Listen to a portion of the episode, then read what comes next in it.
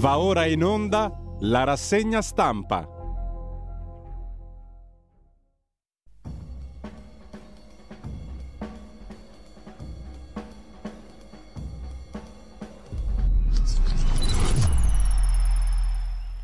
Radio Libertà, le trasmissioni tornano in diretta con la rassegna stampa di Giulio Cainarca. Grazie a Federico Borsari, un cordialissimo saluto a tutte le ascoltatrici e a tutti gli ascoltatori. sette e trentadue, mercoledì ventisei luglio, come sempre radio libertà punto net, pagina Facebook di Radio Libertà, trovate tutto ciò che può essere utile. Primo piano dell'agenzia ANSA di stamani, come molti dei quotidiani che vedremo, Italia verso lo stato d'emergenza, tempeste, roghi, cinque morti, sedicenne uccisa da un albero in un campo scout nel Bresciano, tre vittime di fiamme nei roghi a Palermo e Sicilia, una nel Reggino.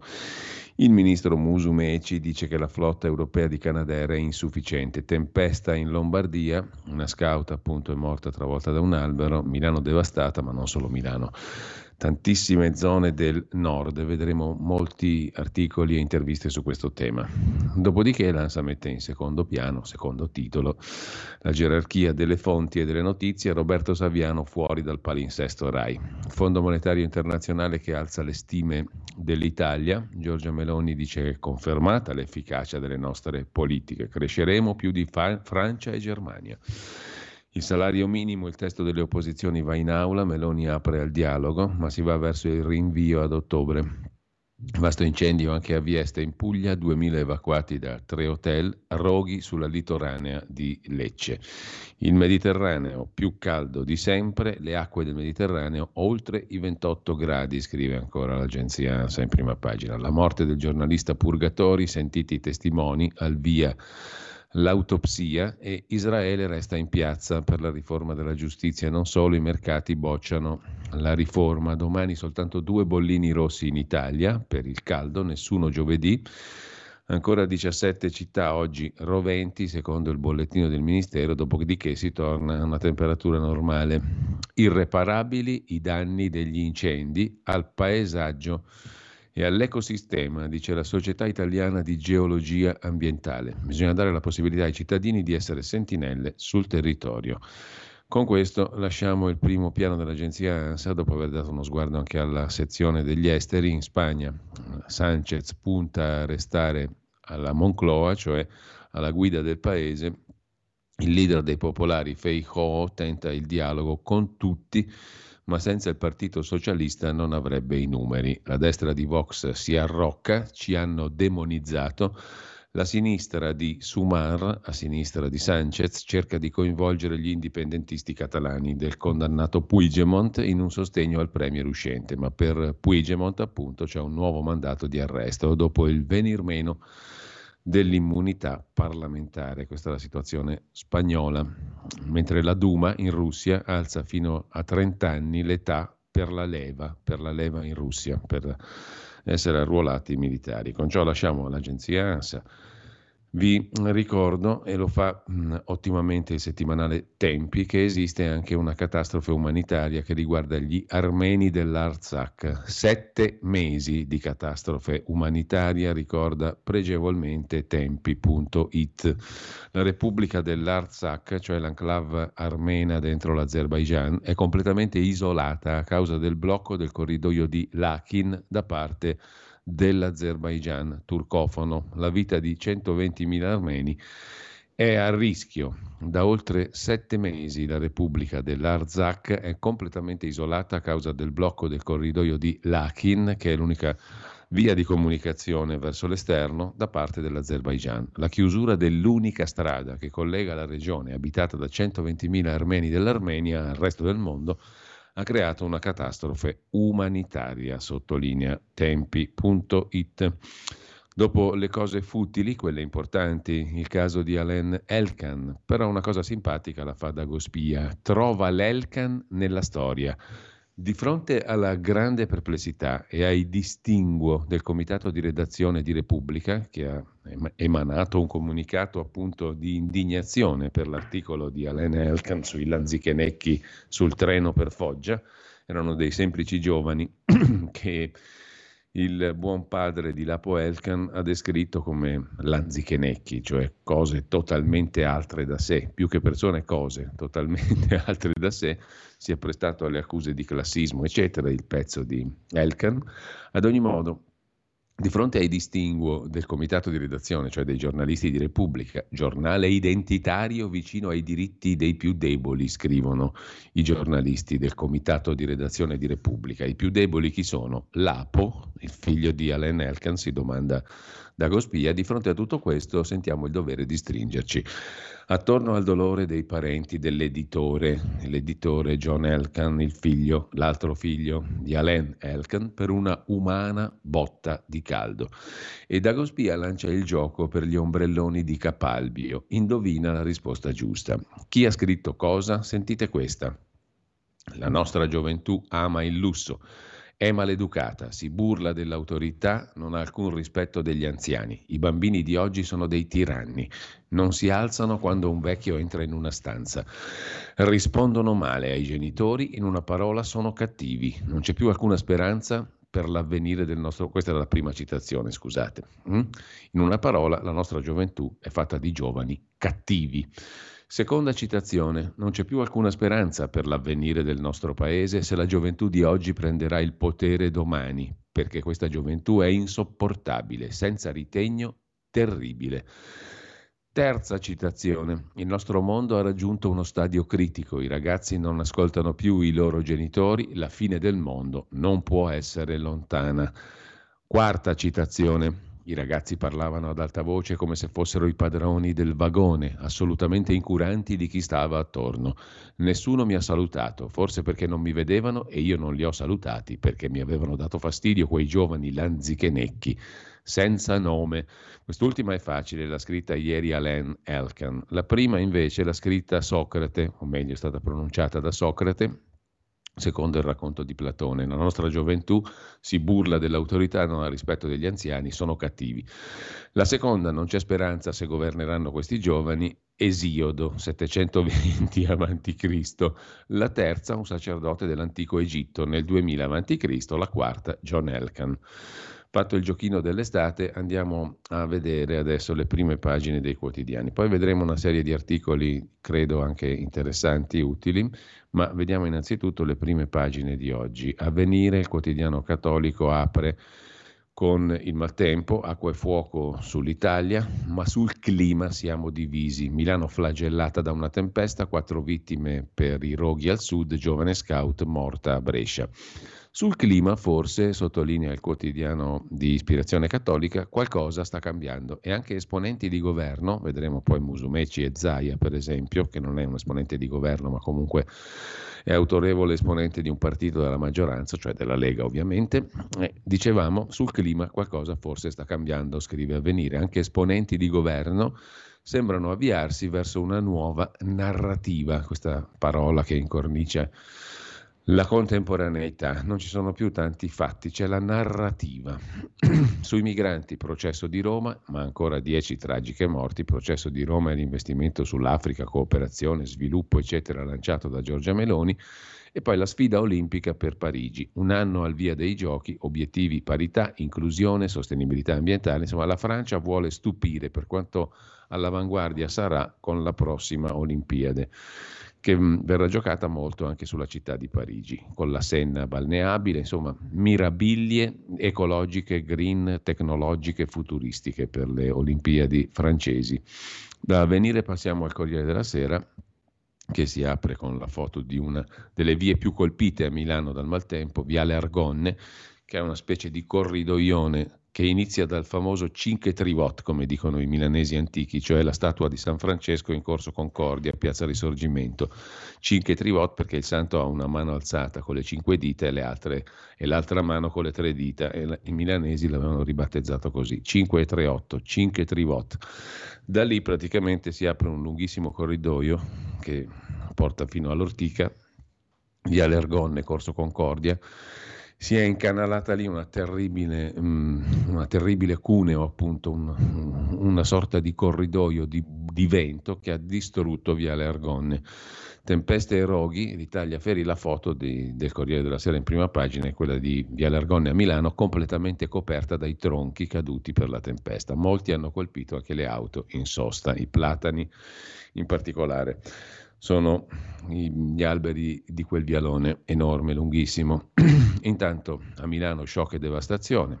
Il governo pronto a dichiarare lo stato d'emergenza in quattro regioni. Il caldo record mette in ginocchio la Sicilia, scrive il Corriere della Sera. A Palermo invece fuoco, paura e tre anziani morti. Il fenomeno meteorologico delle supercelle. Piogge dal cuore rotante. Lo vedremo dopo questo articolo che fa il punto scientifico su ciò che è accaduto anche a Milano. Mentre sempre dalla prima pagina del Corriere della Sera, la RAI ha deciso, Roberto Saviano non andrà in onda e ciò fa notizia, ed è scontro sull'autonomia. Meloni non chiude nemmeno sul salario minimo e tensione sul presidenzialismo. Sul capitolo riforme ci soffermeremo dopo. Il voto sul salario minimo slitta a settembre.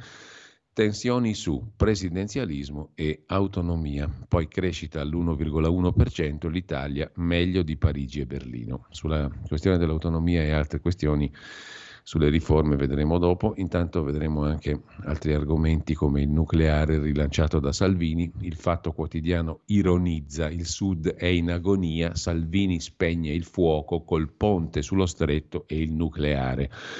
Blackout, niente acqua, Catania e Palermo allo stremo, governo in tilt, Salvini, Salvini raffigurato come Nerone che suona la cetra mentre va a fuoco Roma.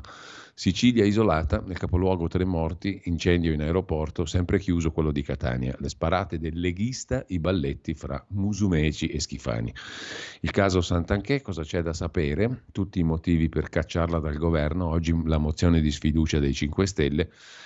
E poi vitalizi, un tema sempre verde, specie sul Fatto Quotidiano, gli ex eletti vogliono il bavaglio per il Parlamento e bloccano la decisione. Il governo rinvia il salario minimo a settembre, fa due regali, uno a Salini sulla diga di Genova, l'altro a Toto per l'autostrada dei parchi. Per loro i soldi ci sono sempre. Poi Lotito, salva Lazio, ora uno sconto sullo spalma debiti, altri favori al presidente e senatore. Per l'Ucraina l'offensiva è un flop, giornali bellicisti in ritirata, lo dice anche un ministro ucraino, la controffensiva ucraina stenta, il Partito Socialista Spagnolo è il partito dei poveri, il P D quello dei ricchi. Eccolo qua lo spread, la differenza fra Spagna e Italia, scrive il Fatto in prima pagina. Scajola invece si comporta come uno sceriffo a casa sua, posti auto, cantieri, potere, viene denunciato più non posso, l'ex ministro dell'Interno. In Francia, poliziotti in malattia a difesa dei violenti puniti, altri guai per Macron. Infine, Marco Travaglio che si occupa della coalizione a ripetere, la parabola dei lanzichenecchi. Ieri era molto bello l'articolo di Marco Travaglio, va detto, sul caso di Alain Elkann. Ad ogni modo, la parabola dei lanzichenecchi che osano disturbare il fine intellettuale, il papà di Lapo e John. Sul terreno, parlando di calcio e figa, narrata da Alain Elkann col sopracciglio e il mignolo alzati da dietro il Financial Times e la Recherche di Proust, ebbene questa parabola ha riscosso perfino più recensioni delle altre sue dimenticabili opere, ma lascia in evaso un interrogativo. È possibile che la direzione di Repubblica, il quotidiano, voglia così male al padre del padrone, Alain Elkann, da non cestinare quel pezzo per il suo bene? L'unica risposta è che la direzione sia uguale a lui, cioè Maurizio Molinari, e non si sia posto il problema dell'Arachiri a cui lo e si esponeva. Le ultime annate di Repubblica trasudano odio e disprezzo per tutto ciò che è popolare, bollato di populismo, da far impallidire la Serbelloni Mazzanti vien dal mare. Da quando il popolo vota all'opposto dei loro sogni, i salotti e le terrazze a mezzo stampa lo insultano, il popolo, per non sforzarsi di capirlo. E a farne le spese è l'unico soggetto che li sta a sentire, il P D, che a furia di seguire i consigli di questi qui, di Repubblica, degli Alain Elkann e compagnia bella, dimezza i voti a ogni elezione. Nel duemilaundici, dopo tre anni e mezzo di B. Punto, ha le elezioni in tasca il P D, ma su ordine di Napolitano e di Repubblica si ammucchia con Forza Italia nel governo Monti per tener lontani i cinque Stelle, che alle elezioni del tredici balzano al venticinque virgola cinque per cento. Basta che P D e cinque Stelle elegano Rodotà al Colle per governare insieme. Ma Repubblica e i poteri retrostanti hanno un'idea migliore. Napolitano rieletto e l'altra ammucchiata P D, Forza Italia, centro, col governo Letta, poi con Renzi e Gentiloni, per tagliar fuori i lanzichenecchi, grillini, che nel diciotto infatti esplodono al trentatré per cento. Di Maio ci prova col P D, che però su ordine di Renzi e di Repubblica lo getta astutamente fra le braccia di Salvini. Nasce il governo Conte uno. Nel diciannove il cazzaro verde lo butta giù per votare subito e governare con pieni poteri. Repubblica è con lui. Voto subito, ma c'è chi dice no, titola Repubblica, scavalcando la Padania, che non esisteva più. Per fortuna resta sola e al posto del Salvini uno nasce il Conte due, il miglior governo degli ultimi vent'anni, statuisce Marco Travaglio.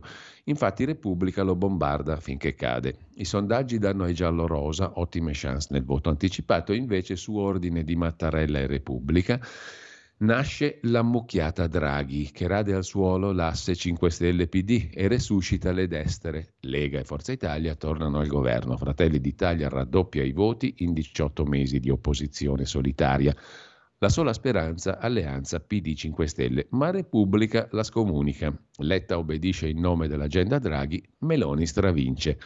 Ora, conclude Travaglio, in Spagna i socialisti guadagnano un milione di voti, fermano la destra difendendo le loro riforme sociali, molto simili all'agenda di Giuseppe Conte, e rifiutano l'ammucchiata col P P, Partito Popolare. Cosa consiglia Repubblica a Sanchez? Di coalizzarsi col Partito Popolare, una coalizione a ripetere, tipo quelle delle buonanime di Letta e Renzi. Fortuna che in Spagna nessuno legge Repubblica, se no i lanzichenecchi di Vox avrebbero già vinto, conclude il direttore del Fatto. Andiamo a vedere il giornale. Il giornale apre invece con un titolo critico su chi allarma sul clima, anzi chi specula sul clima, l'uragano degli sciacalli, però c'è la foto di uno dei tanti alberi, tantissimi alberi caduti a Milano. Qualcuno ha posto il problema anche, ma eh, il comune ha fatto una corretta manutenzione del verde. Per esempio, gli alberi sono stati potati. A Milano mi pare, a occhio e croce, che qui di potature non se ne facciano da tanti anni. Gli alberi sono diventati molto alti e frondosi, il vento li ha tirati su con molta più facilità. Può essere, può essere giusto, può essere sbagliato, ma certamente la manutenzione del verde a Milano lascia molto a desiderare. Ed è una città molto verde, per fortuna, perché se ne sono tanti di alberi e parchi, non è male, anzi è ottimo, però va mantenuto. In ogni caso, il giornale la mette così, è l'uragano degli sciacalli, tempesta sul nord, Milano paralizzata, centinaia di alberi schiantati, tetti divelti, al sud incendi e vittime, la sinistra accusa il governo perché piove, minimizza. Il giornale, c'è un bell'articolo, lo leggiamo dopo, di Luca Doninelli che racconta da Viale Argonne, dove abita anche lui, quel rumore cupo del niente assassino. Il climatologo Sante La Viola, il Mediterraneo è bollente, ci dobbiamo abituare. Purtroppo, scrive Augusto Minzolini, rispetto alle devastazioni provocate dal maltempo, stiamo scrivendo una pagina della commedia italiana più vicina ai film di Vanzina che non al Goldoni, sprazzi di comicità che rasentano il ridicolo, il dramma si trasforma in farsa. Che senso ha il rimprovero di Elly Schlein al governo per non aver fatto nulla sul clima in nove mesi? Una banalità. A centropagina, sempre sul giornale, Fondo Monetario Internazionale, F M I, l'Italia ora corre addirittura più di Francia e Germania, mentre il paladino L G B T, il calciatore Jordan Henderson, giocherà per soldi nell'Arabia Saudita omofoba. Eccola qua la sorpresa, scrive il giornale, fa il paladino dei diritti civili sessuali e poi gioca in una nazione che li mette praticamente in galera, gli omosessuali.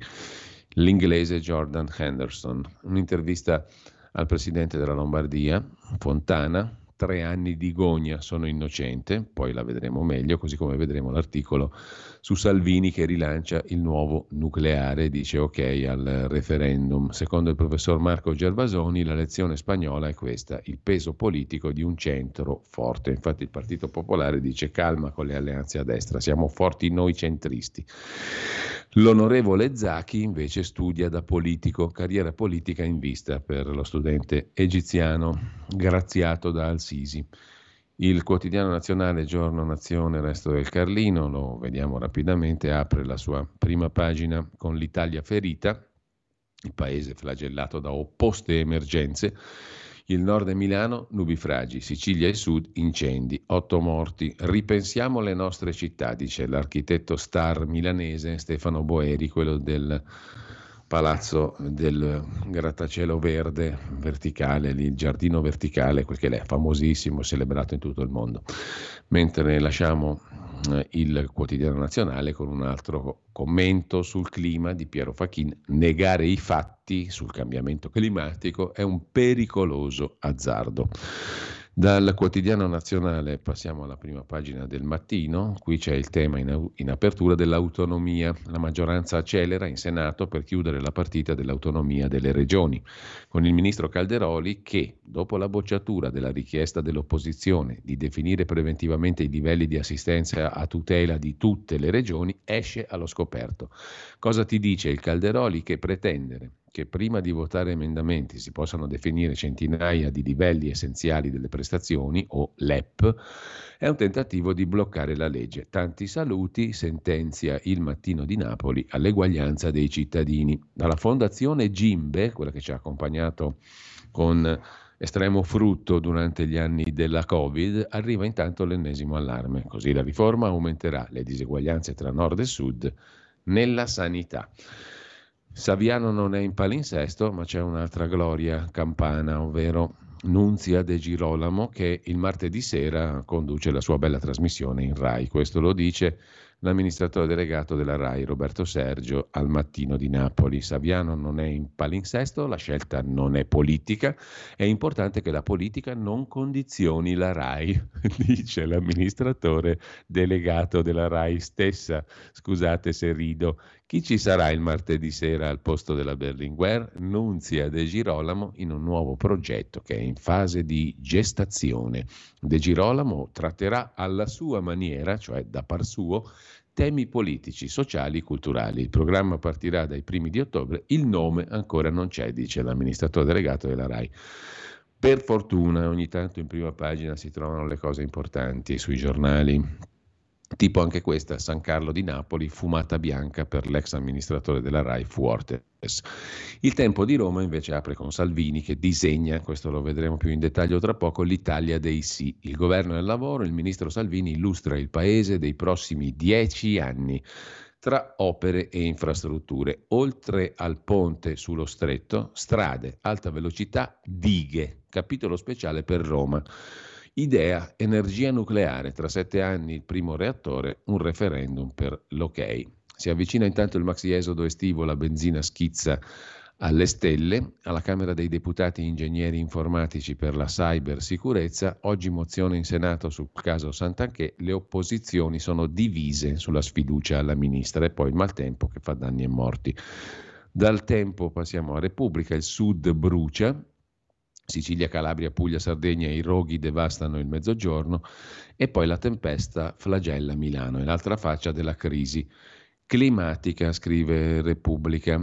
Zaia, intervistato da Repubblica, ascoltiamo i giovani sulla questione climatica, il negazionismo crea alibi, dice il presidente della regione Veneto. Intanto è scomparso il ministro degli esteri cinese, Qin, rimosso, scomparso. Non si va tanto per le lunghe lì nelle democrazie decidenti o autocrazie, diciamo che dir si voglia, tanto ormai abbiamo capito che tra democrazia e autocrazia il confine tende a essere molto sottile, sempre più sottile secondo non pochi complottisti. In Israele democrazia a rischio, aiutateci a salvarla, scrive Yuval Noah Harari in prima pagina. Poi per finanziamento illecito e falso è indagato anche l'ex ministro Brunetta, Renato Brunetta, che adesso dovrebbe essere presidente del C N E L, se non ricordo male, il Consiglio Nazionale dell'Economia e del Lavoro. In primo piano sulla stampa l'inferno Italia, ovviamente il clima, poi il dietrofront di Meloni sul salario minimo, dibattito a settembre, dice il Presidente del Consiglio, per il P D è un balletto odioso. Saviano via dalla Rai, passa il diktat di Salvini e giravolta di Fuortes che dalla Rai passa a guidare il San Carlo di Napoli. Intanto c'è anche da segnalare una intervista, la vediamo anche questa più in dettaglio dopo, del ministro dell'interno Piantedosi a Grazialongo sulla stampa. La Tunisia rispetta i diritti umani, i controlli in mare ci sono, non basta l'approccio securitario, che peraltro è quello che chiede la Lega con un nuovo decreto sull'immigrazione, anche questo lo vediamo dopo. La Lega chiede un decreto sull'immigrazione sul modello di quelli di Salvini quando costui era ministro dell'interno, e mh, il ministro attuale dice non basta questo approccio securitario, cioè la legislazione d'emergenza. Aiuteremo sempre chi fugge dalle guerre, ma dobbiamo lavorare per creare condizioni di crescita nei paesi d'origine. Questa è una novità che non abbiamo mai sentito menzionare, a dire il vero. Infine, il buongiorno di Mattia Feltri intitolato Il grande vertice. Di che si tratta? Ma con questo maledetto caldo, che dobbiamo fare con i nostri poveri lavoratori? Per avere una risposta dalla massima autorità costituita, Ministro del Lavoro, ieri i sindacati, Confindustria e associazioni di categoria si sono presentati al Ministero. I sindacati speravano in un decalogo di stampo marziale che comprendesse, per esempio, la sospensione di ogni attività lavorativa quando la temperatura raggiunge trentadue gradi. Cioè si ricomincia a lavorare a ottobre più o meno. A Confindustria sarebbe bastata un po' di cassa integrazione, così fa caldo, pagate voi. Coldiretti, sempre per dare il quadro, arrivava con un enigma oracolare. Con quest'afa come si fa a raccogliere la frutta? Ma ora che è matura, come si fa a non raccoglierla? Da bravo ministro, Marina Elvira Calderone si è caricata sulle spalle i dilemmi di tutto il mondo produttivo e ha steso linee guida sul seguente affilato presupposto. Due punti virgolette. Le ondate di calore, ha scritto la ministra, si verificano quando si registrano temperature elevate per più giorni consecutivi. Dunque sono sconsigliati gli indumenti pesanti, consigliati invece quelli leggeri, traspiranti, di colore chiaro. Sconsigliati cibi ricchi di grassi e sale che rallentano la digestione. Consigliati i pasti ricchi in frutta e verdura, da consumare preferibilmente all'ombra. Molto raccomandata una costante idratazione, bere acqua e anche l'uso di crema solare. Comunque, conclude Mattia Feltri, qua andando sul facile, se nel prontuario si dovesse intuire una punta di vaghezza, il ministro ha rassicurato, più avanti forniremo misure mirate settore per settore, forse già entro l'estate, conclude Mattia Feltri. Andiamo in pausa a questo punto. La tua radio è ascoltabile anche con la televisione in digitale. Sul telecomando della televisione digitale o del tuo ricevitore digitale puoi scegliere se vedere la tivù o ascoltare la radio. Risintonizza i canali radio e troverai anche Radio Libertà, canale duecentocinquantadue.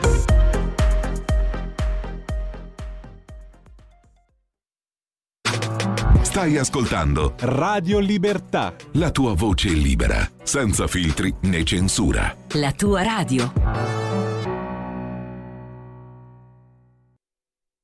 La linea torna a Giulio Cainarca. E rieccoci qua uh, alla prima pagina della Verità. Gli sciacalli dei nubifragi è il titolo estremamente chiaro su Repubblica, il giornale degli agnelli che si smentisce da solo ma non lo sa. A Repubblica aspettavano solo una bufera per attaccare la verità. Ci accusano così di negazionismo e vogliono tapparci la bocca. In realtà noi mettiamo solo in dubbio i rimedi demenziali che ci impongono, così come fanno fior di scienziati, tra cui il premio Nobel per la fisica, ma lo nascondono perché contrasta con gli interessi dei loro padroni. Tempesta a Milano e in Lombardia, grandine a nord-est, danni e vittime, roghi dolosi al sud, quattro morti. E anche Bloomberg, scrive Giorgio Gandola, fa terrorismo sulle vacanze nel meridione. Turismo a rischio, sentenzia l'agenzia statunitense. A centropagina, chi scomoda l'apocalisse sul clima impedisce le vere soluzioni, sostiene Claudio Antonelli. E poi Altro argomento con i risparmiatori italiani fu spietata. Ora l'Unione Europea dice sì ai salvataggi bancari, apertura ai fondi di garanzia che nel duemilaquindici vietò, facendo saltare il salvataggio di Tercas e a cascata di altre quattro banche, Banca Etruria, Marche, Chieti e Ferrara. Però adesso che rischiano gli altri si può fare. In primo piano ancora sulla verità, Maddalena Loi, il consigliere Rai in quota sinistra, ci copre di fango in Germania. Francesca Bria è stata catapultata in Rai nel ventuno, nominata dal governo Draghi su pressione P D cinque Stelle. Ora la consigliera Rai, di cui nessuno conosceva l'esistenza peraltro, ha scelto le pagine dell'autorevole Frankfurter Allgemeine Zeitung, la F A Z, per screditare il nostro paese, definendo Meloni monopolista sulla tivù di Stato, e se l'è presa anche con Elon Musk, capirai.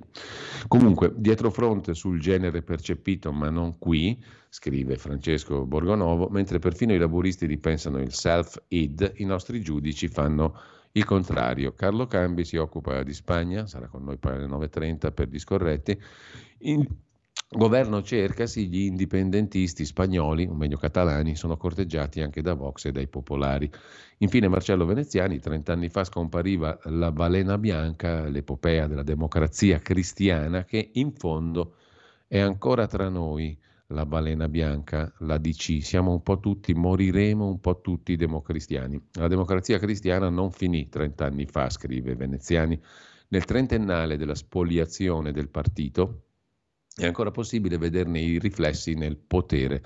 Da Mattarella in giù, la D C attraversa i sotterranei del paese come una metropolitana. Fu la biografia di un'Italia modesta che tira a campare, un minestrone per casalinghe.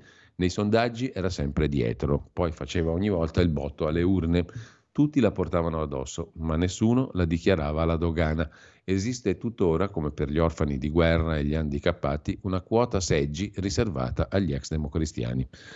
Infine ci sono i medici contro nel caso Purgatori, ieri T A C, oggi autopsia sul corpo del giornalista, la diagnosi di metastasi del professor Gualdi smentita dal rivale Bozzao che parla di ischemie.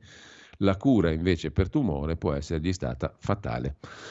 Infine andiamo a vedere Libero. Libero mette in apertura un altro titolo di questo genere sul clima, allarme clima d'odio, la grandine è fascista, un nubifragio devasta Milano, al sud quattro morti per gli incendi, per i progressisti è tutta colpa della Premier, del Premier. Non crede ai cambiamenti climatici il Premier Meloni, ora si deve scusare, ma la Meloni, continua a scrivere con l'articolo al femminile Libero, la Meloni smonta P D e C G I L. Questa sinistra mi fa sorridere. In primo piano c'è anche il ministro Salvini, i progetti di Salvini, l'Italia dei sì e anche quella del nucleare, se ne occupa Francesco Storace. Il ministro Salvini ha incontrato imprese, associazioni, corpi diplomatici, istituzioni per disegnare il piano infrastrutturale strategico del paese Italia da oggi al duemilatrentadue. In primo piano ancora su Libero, che cosa c'è di interessante? Cari compagni, siete voi i negazionisti, scrive Pietro Senaldi sul clima. Chi accusava Attilio Fontana faccia mea culpa, Travaglio, Ranucci, Lerner, osserva Fabio Rubini. E poi il voto sul genocidio ucraino di Stalin, le pressioni dei russi sui nostri senatori per dire che Stalin era un bravo ragazzo. Vittorio Feltri invece si occupa della sicurezza negli ospedali. La cosa più urgente è proteggere i medici, ed essendo io membro della terza commissione sanità all'interno del Consiglio regionale della Lombardia, ho avuto modo di ascoltare i motivi che rendono la professione medica, in particolare quella svolta all'interno dei pronto soccorso, scrive Vittorio Feltri, una professione poco attrattiva, tanto che, stando a quel che raccontano i primari nel corso delle audizioni, nonché i dati inconfutabili, si è costretti ad assumere medici specialisti, magari, faccio un esempio, in oculistica per trattare medicina d'urgenza, i cui corsi di specializzazione vanno deserti. E questo è un gigantesco problema. Ne consegue che un dottore non specialista non è in grado di fare una diagnosi tempestiva, talora salvifica, cosa che invece è richiesto e di cui sono capaci coloro che sono formati proprio per il primo soccorso, per il pronto soccorso.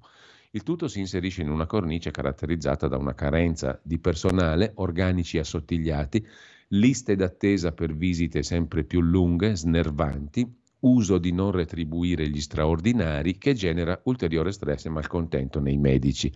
Inevitabili le disaffezioni nei confronti del mestiere e le fughe dei medici all'estero. Si lavora di più, si, viene, si lavora di meno, chiedo scusa, si viene pagati di più all'estero.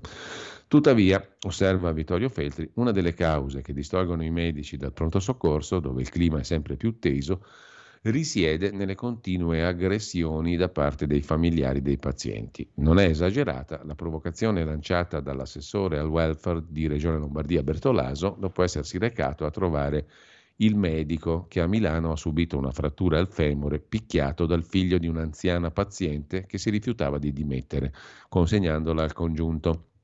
Bertolaso ha dichiarato che se il governo non accoglierà la richiesta di schierare l'esercito a presidio delle unità di pronto soccorso, manderemo i malati a farsi curare presso i commissariati.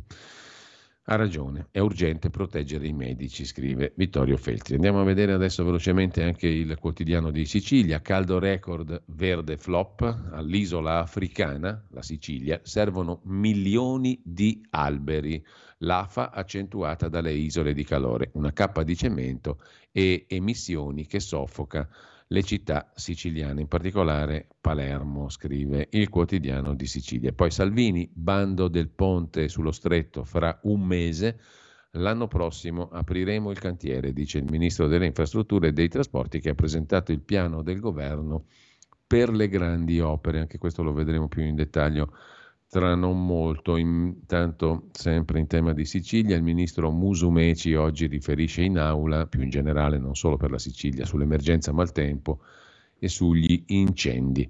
Dal quotidiano di Sicilia passiamo all'ingegner Salvini, come titola il Foglio in prima pagina, ha riunito imprese e costruttori e alla fine tutti dicono «Uè, pare che Salvini sia diventato serio». Luca Cordero di Montezemolo, perché anche lei sta qui? Chiede il Foglio. Sono interessato a capire se c'è polpa per i treni o se è soltanto cinema, dice la Termico, presidente di Italo. Roma brucia, lui sembra non sudare mai. Anche Luca Cordero di Montezemolo sta per partecipare all'evento del nuovo Matteo Salvini, vice premier, capo della Lega, ma soprattutto ministro delle infrastrutture. Un incontro ha fatto ieri Salvini, tutto slide e cantieri, contro l'Italia del no e contro i gufi. Un atlante geografico delle grandi piccole opere da sbloccare, tipo la diga di Campolattaro nel Beneventano.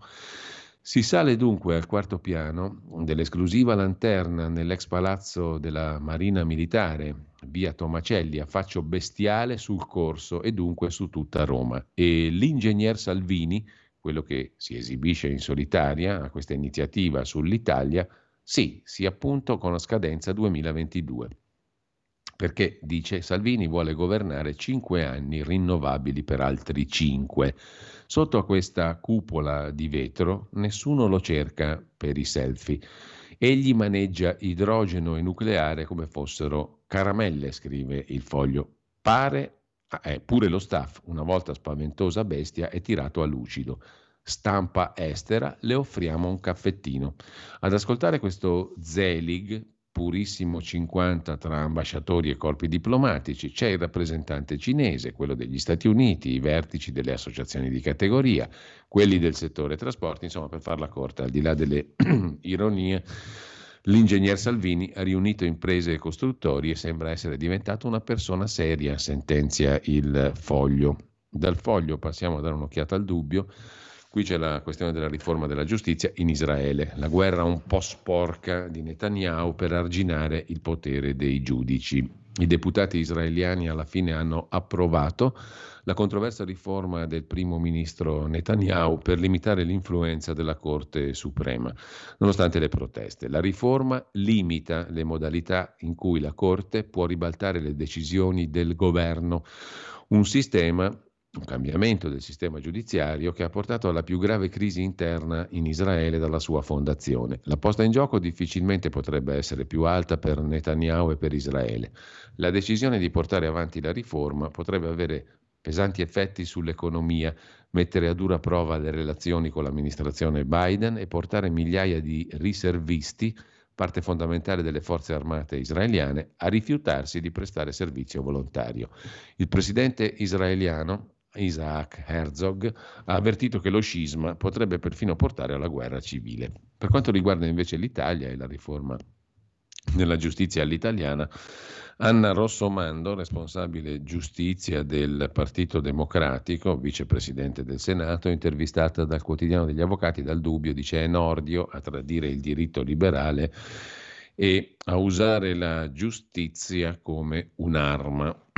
Lasciamo il Dubbio, andiamo a vedere la prima pagina del quotidiano di Confindustria, Il Sole ventiquattro Ore, che mette in primissimo piano stamani la sanità e lo scandalo delle liste di attesa. Due milioni e mezzo di persone rinunciano alle cure. Sono quasi due milioni e mezzo gli italiani, il tre virgola otto per cento della popolazione, che non si sono potuti curare per colpa delle liste d'attesa. Questa rinuncia ha riguardato soprattutto chi ha più bisogno, cioè chi soffre di due o più patologie croniche, uno virgola sette milioni di italiani, mentre è cresciuto dal trentasette al quarantadue per cento il numero di pazienti che pagano integralmente le spese per le visite.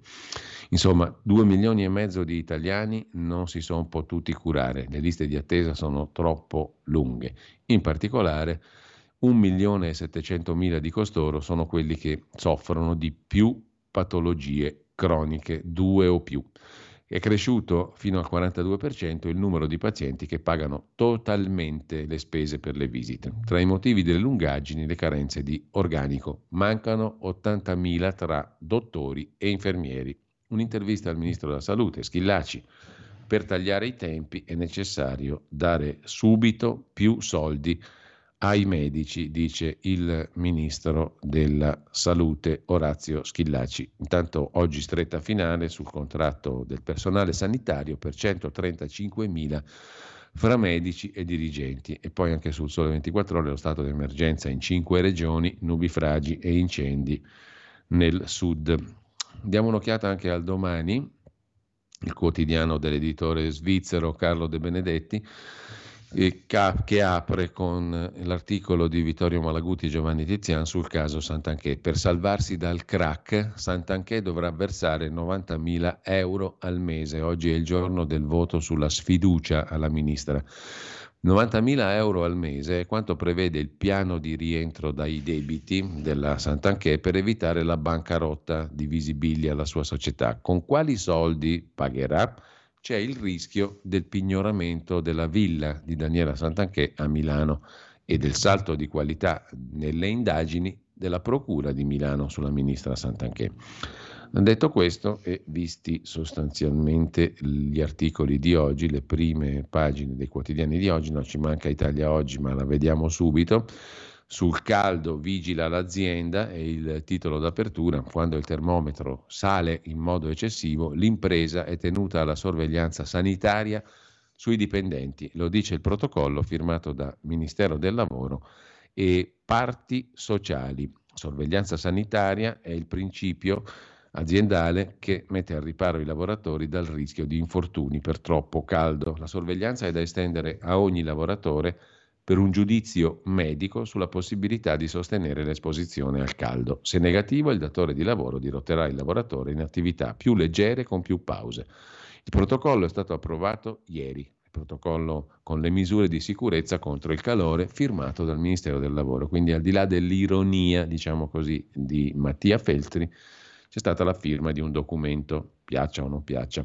In ogni caso, lasciamo la prima pagina di Italia Oggi con il professor Paolo Natale, politologo della Statale di Milano, sull'elezione spagnola, che mostra che nell'Unione Europea I votanti non scelgono più i partiti estremisti, ma i conservatori sono sempre molto forti, osserva il professor Natale, e il tracollo degli ascolti dei telegiornali nazionali nel primo trimestre del duemilaventitré. Alla sera sono stati persi quasi due milioni di ascoltatori, tra tutti i T G.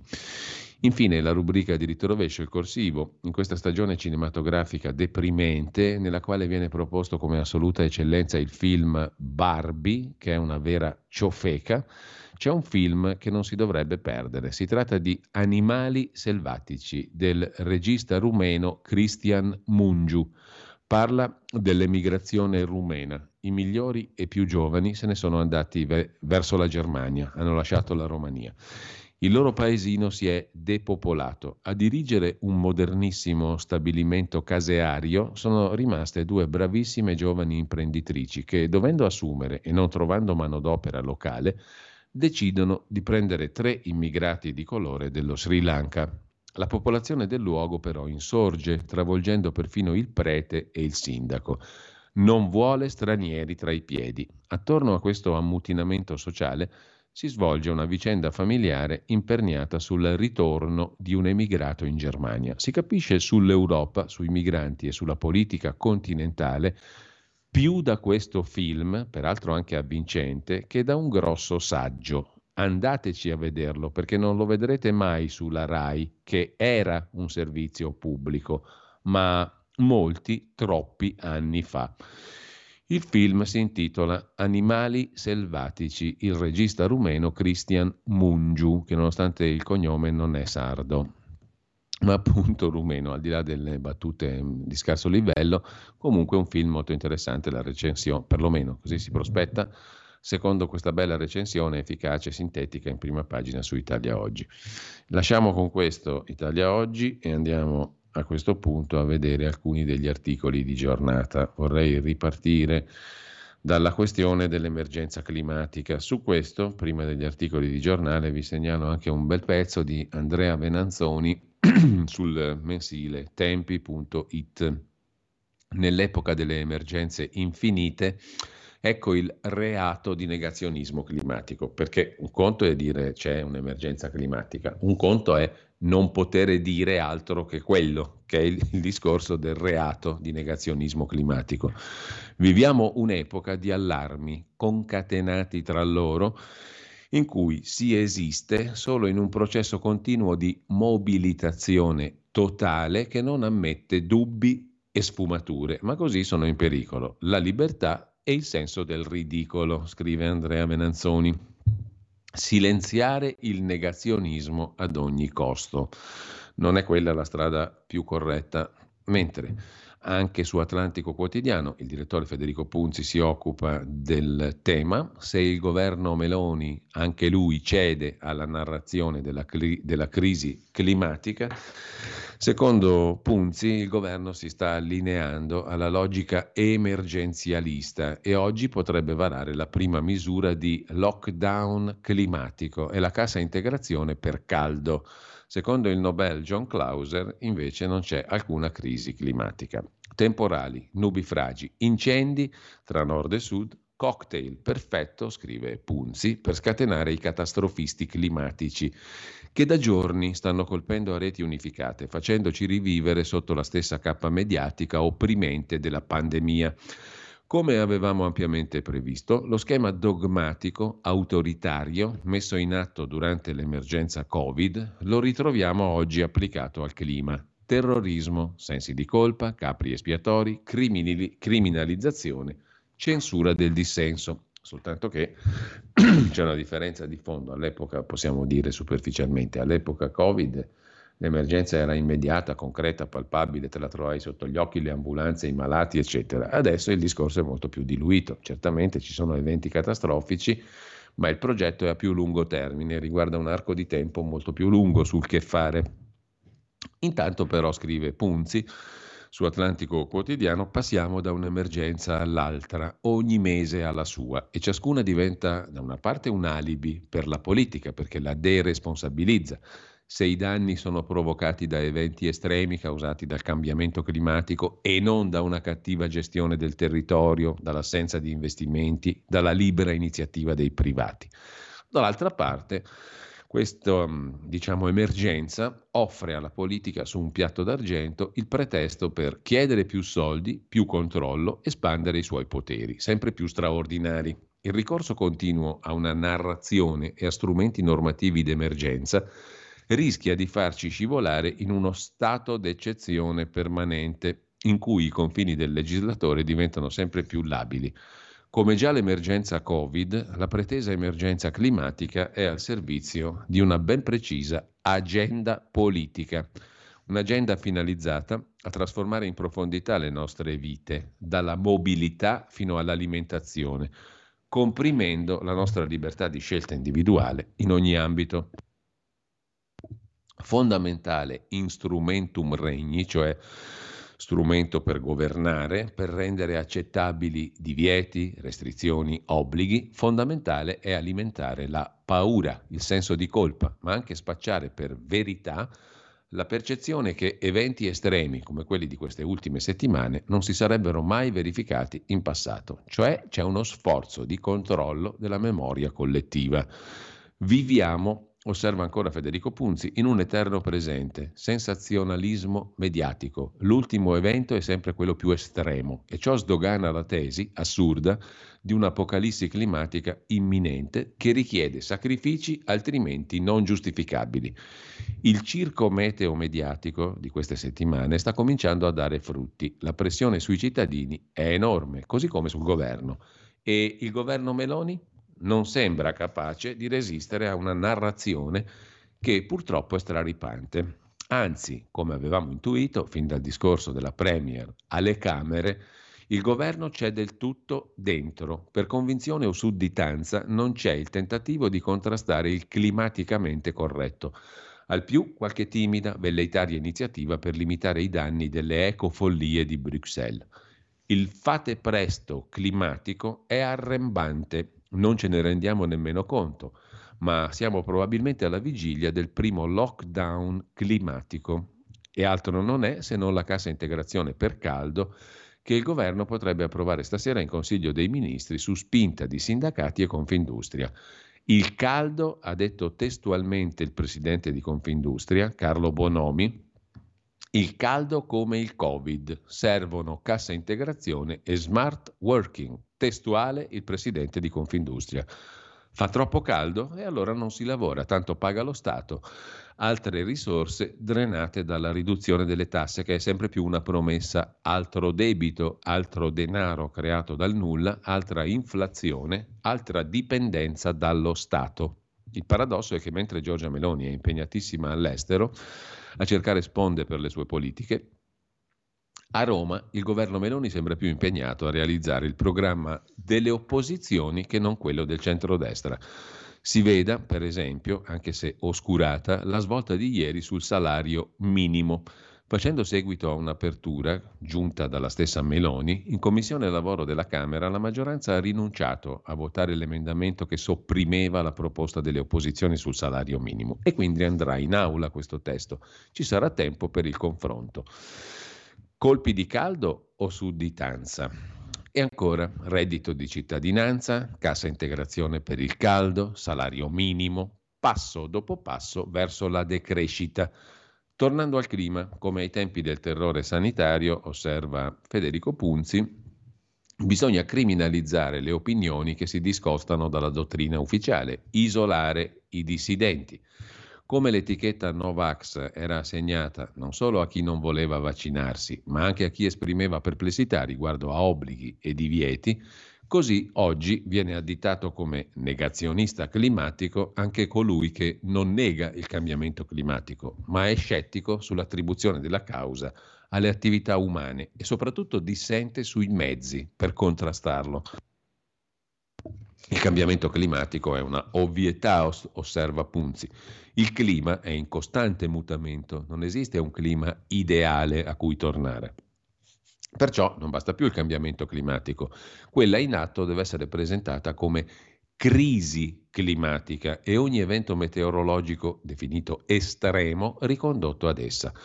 In un rapporto Greenpeace lamenta che nel venti per cento delle notizie vengono diffusi argomenti contrari alla transizione green. Insomma, non basta l'ottanta per cento, vogliono il cento per cento, il controllo dell'intera torta mediatica. Il reato di negazionismo climatico è entrato nel dibattito ed è partita la caccia al negazionista, come quella part- che partì con il Novax. Come nel triennio pandemico, criminalizzazione e censura colpiscono anche scienziati di chiara fama. Il Nobel per la fisica del ventidue, John Clauser, avrebbe dovuto presentare ieri un seminario sui modelli climatici al Fondo Monetario Internazionale, ma giovedì il direttore ufficio valutazione del Fondo Monetario ha cancellato il suo intervento. La notizia è stata riportata solo da La Verità. Un mese fa Clauser aveva ribadito le sue posizioni parlando a una conferenza in Corea del Sud. Il cambiamento climatico non è la causa degli eventi meteo estremi, non è una crisi, non c'è alcuna reale crisi climatica e aveva frontalmente attaccato l'I P C C, l'organismo dell'ONU per il cambiamento climatico, definito una delle peggiori fonti di pericolosa disinformazione, in un discorso incentrato sulla pseudoscienza del clima. Secondo Clauser, la narrazione sul cambiamento climatico riflette una pericolosa corruzione della scienza che minaccia l'economia mondiale, il benessere di miliardi di persone, ha detto Clauser.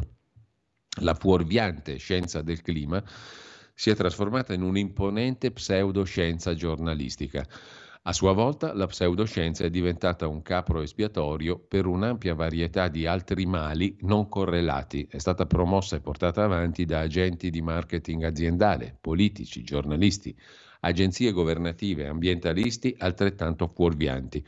A mio parere, ha detto il premio Nobel per la fisica duemilaventidue, John Clauser, non esiste una vera crisi climatica. C'è tuttavia un problema molto reale nel fornire uno standard di vita dignitoso alla numerosa popolazione mondiale e una crisi energetica associata.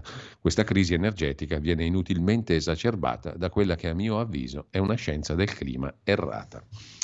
Urgerebbe sentire anche il professor Franco Prodi, l'abbiamo cercato, ma ha detto che lui non parla troppo, parla soltanto Q B, quanto basta. In ogni caso, qualcuno potrà dire al premio Nobel per la fisica, John Clauser, tu non capisci un cavolo di clima, sei un fisico, attieniti alla tua disciplina, non rompere le scatole. Qualcuno lo dirà, forse. Intanto lasciamo questo articolo su Atlantico Quotidiano. Mm, a proposito dell'accusa che fa Federico Punzio, o, per, o perlomeno più che accusa dell'osservazione, per cui anche in ambito governativo ci sono molti che stanno abbracciando questa tesi del catastrofismo climatico, come fosse un nuovo cavallo tipo Covid, emergenza climatica dopo l'emergenza Covid. Arriva anche Zaia a rafforzare i dubbi, il negazionismo produce soltanto alibi, dobbiamo lottare con i giovani. Non credo che sia giusto comparare questa emergenza al Covid che ha fermato il mondo, ma non riconoscere quel che accade mi fa paura. Greta Thunberg non è condivisibile per il suo approccio, ma va creata una no-fly zone per condurre insieme questa battaglia. L'emergenza clima tocca da vicino il nostro modello sociale ed economico. Con le grandinate la tua attività chiude o finisci in ospedale. Insomma, magari non è come la Covid, però tuttavia, vediamo un po', non è da escludere, eccetera, eccetera. Insomma, vediamo dopo l'intervista a Zaia. Nel frattempo, pausa. Stai ascoltando Radio Libertà, la tua voce libera, senza filtri né censura. La tua radio.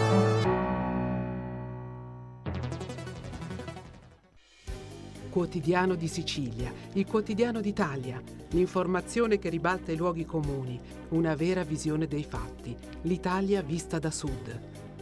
Ogni siciliano che vive in Italia e nel mondo è una risorsa, è protagonista della crescita della nostra nazione. Dai forza alla crescita della nostra isola, abbonandoti al Q D S digitale più archivio a soli novantanove euro annui. Quotidiano di Sicilia, il quotidiano d'Italia. Una scelta di valore.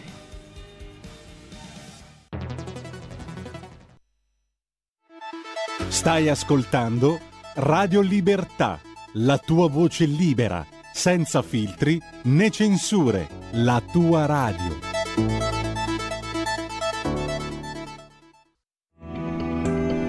Il meteo punto it presenta le previsioni del giorno. Giornata ancora caratterizzata dalla presenza dell'anticiclone africano sull'Italia meridionale, instabile al centro e al nord-est. In mattinata bel tempo su buona parte dell'Italia, qualche nube in più con residui temporali sul Triveneto e la Romagna. Nel pomeriggio non sono attese grandi variazioni, con alcuni rovesci in spostamento verso le regioni del versante adriatico. Calo termico. Per ora è tutto da il meteo punto it, dove il fa la differenza anche nella nostra app. Una buona giornata da Lorenzo Tedici. Avete ascoltato le previsioni del giorno.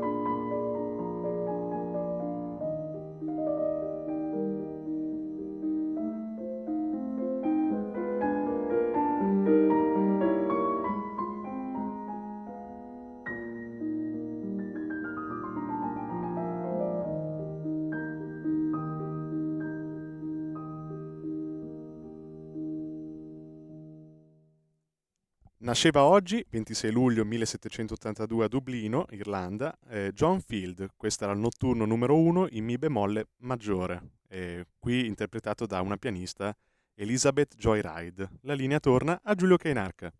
E allora torniamo in onda e ehm, torniamo all'intervista a Luca Zaia sul quotidiano La Repubblica. Che cosa dice il presidente del Veneto? Il negazionismo non lo condivido neanche stavolta, dice il governatore che, sottolinea Repubblica, divenne uno dei simboli della lotta al Covid, che in un centrodestra scettico conduceva una lotta senza quartiere contro i Novax. Zaia rifiuta i paragoni con la pandemia, ma boccia qualsiasi tentativo di ridimensionare il fenomeno del cambiamento climatico. Zaia parla sull'onda delle bizze meteo anche nel suo Veneto.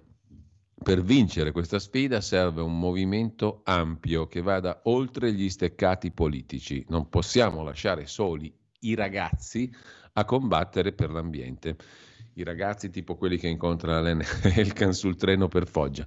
L'Italia travolta i Manzichenecchi, l'Italia travolta dal maltempo e dagli incendi, il Veneto fra le regioni più colpite, un centinaio di milioni di danni, dice Zaia, otto giorni di piogge grandinate, raffiche di vento a centottanta all'ora, l'effetto è sotto gli occhi di tutti. Enormi chicchi di grandine piovuti in Veneto, un etto, un etto e mezzo ciascuno. Una roba del genere ha pesanti ripercussioni. Abbiamo già chiesto lo stato d'emergenza e di calamità, il settore agricoltura martoriato, specie nel veneziano. Dobbiamo considerare tutto questo come un'estate con eventi particolari che rischiano di diventare consuetudine, ma qualche domanda ce la dobbiamo fare. Qualche anno fa eravamo tutti in allerta per le bombe d'acqua, adesso c'è la grandine che provoca traumi e situazioni di stress. Credo che il cambiamento climatico sia nell'ordine delle cose. Non esiste l'immobilità nel clima, i dinosauri scomparsi, i fossili marini in montagna, l'innalzamento della crosta terrestre. Non sono uno scienziato, ma questi sono dati e l'uomo preme sull'acceleratore. Diceva Freud che l'uomo è l'unico animale che lascia segni tangibili del suo passaggio. La Repubblica scrive paesaggio, ma sarà un errore, anche in negativo. Una questione culturale, ma anche politica. Paghiamo le scelte, le conseguenze di scelte sbagliate, a cominciare dall'abusivismo. Non abbiamo rispettato l'ambiente, i modelli produttivi seguiti e l'antropizzazione del territorio pesano moltissimo. Abbiamo costruito, interrato canali, piombato gli argini, senza parlare dell'inquinamento. Emergenza climatica come l'emergenza Covid? No, dice Zaia, sono dimensioni non comparabili. La pandemia ha fermato il mondo, ma il negazionismo, anche in campo climatico, non lo condivido. Specialmente a destra il negazionismo sui mutamenti del clima si diffonde. Guardi, dice Zaia a Repubblica, io non sono un estremista in senso contrario, non do tutte le colpe ai cambiamenti climatici, sono prudente, anche perché mi capita di leggere, per fare un esempio, che nel millenovecentootto c'è stata un'estate più calda dell'attuale, però il negazionismo mi fa paura perché si rischia di generare alibi. Se diciamo che possiamo lasciare tranquillamente il motore dell'auto acceso per tutta la notte, finisce che tutti lo fanno. Insomma, non possiamo far finta di nulla. Al di là dello scontro ideologico servono soluzioni. Affrontiamo il problema per quello che è. Detto per inciso, poi mi piacerebbe conoscere uno che lascia acceso tranquillamente il motore dell'auto per tutta la notte, a meno che non dorma in macchina, ma comunque serve un investimento culturale, dice Zaia, puntare ancora più forte sulla transizione energetica, quando purtroppo ci sono alcuni paesi come la Cina che inquinano senza regole.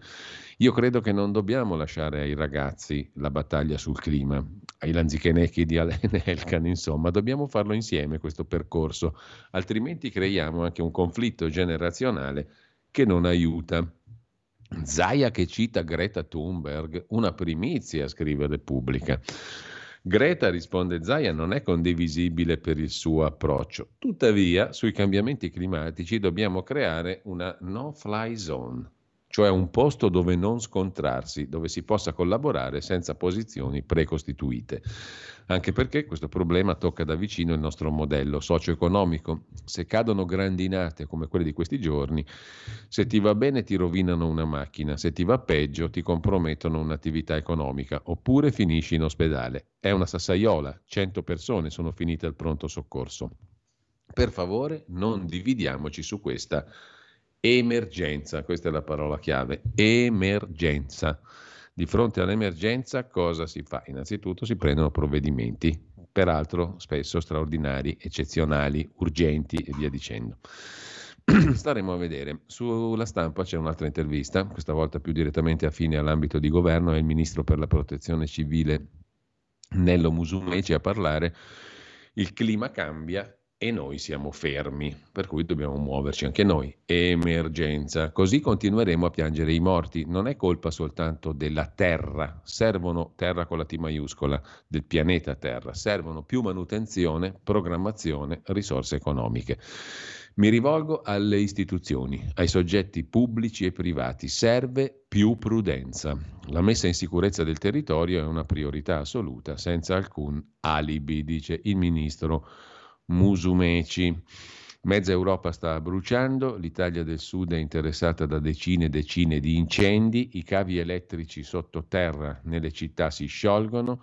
Lei mi chieda se con quarantacinque gradi e oltre la regione poteva fare qualcosa in Sicilia, la regione Sicilia in questo caso. È come se mi chiedesse, era tutta a posto in Romagna a maggio per affrontare l'alluvione.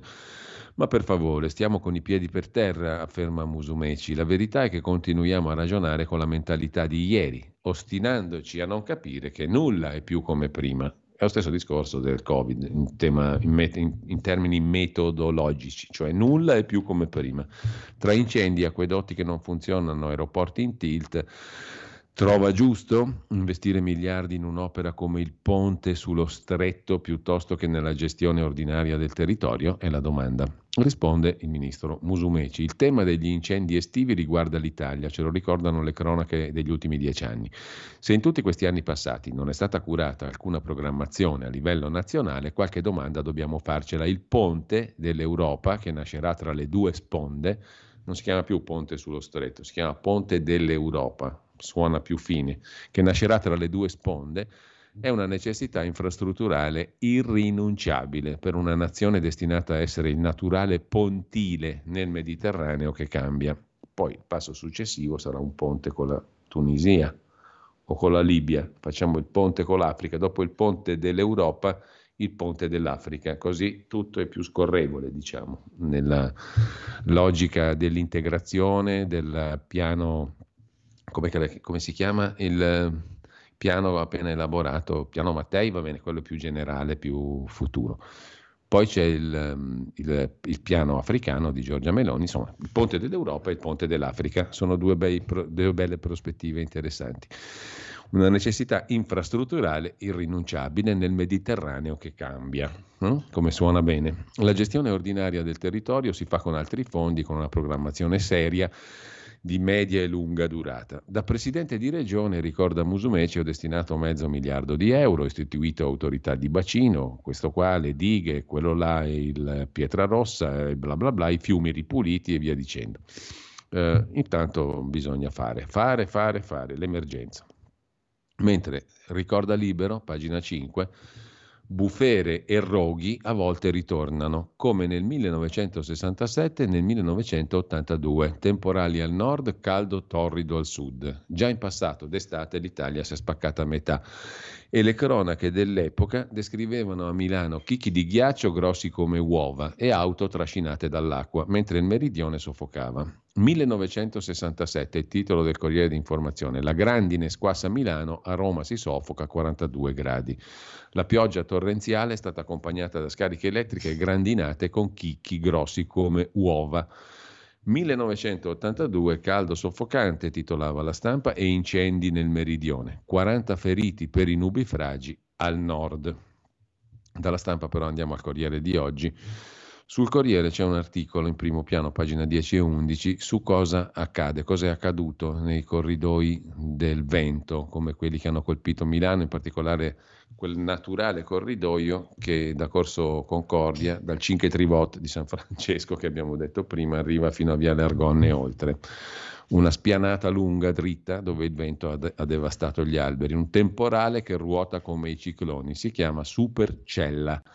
Ecco come si genera e come si comporta la più pericolosa delle tempeste, con grandine e venti oltre i cento chilometri all'ora. La scoperta di due pionieri canadesi.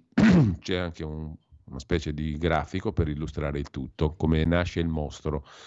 Tre supercelle si sono formate nella notte tra lunedì e martedì. La prima su Milano, la seconda intorno a Verona, Brescia-Verona, la terza fra Venezia e Udine, al centro, diciamo così, del Triveneto. Le tre celle si sono formate appunto nella notte tra lunedì e martedì, prima le due che si sono mosse da ovest a est fino al Friuli e dopo quella enorme che ha colpito la città di Milano. Per capire cos'è, come si forma, cosa comporta e perché è molto difficile da prevedere il fenomeno delle supercelle che sta colpendo il nord Italia, come è accaduto a Milano, bisogna ritornare per un attimo in Canada dopo la seconda guerra mondiale. Dobbiamo a due scienziati, pionieri del meteo, Horace Byers e Roscoe Brahams, la comprensione del fenomeno delle celle nei temporali. Segue spiegazione, pagina dieci e undici del Corriere della Sera.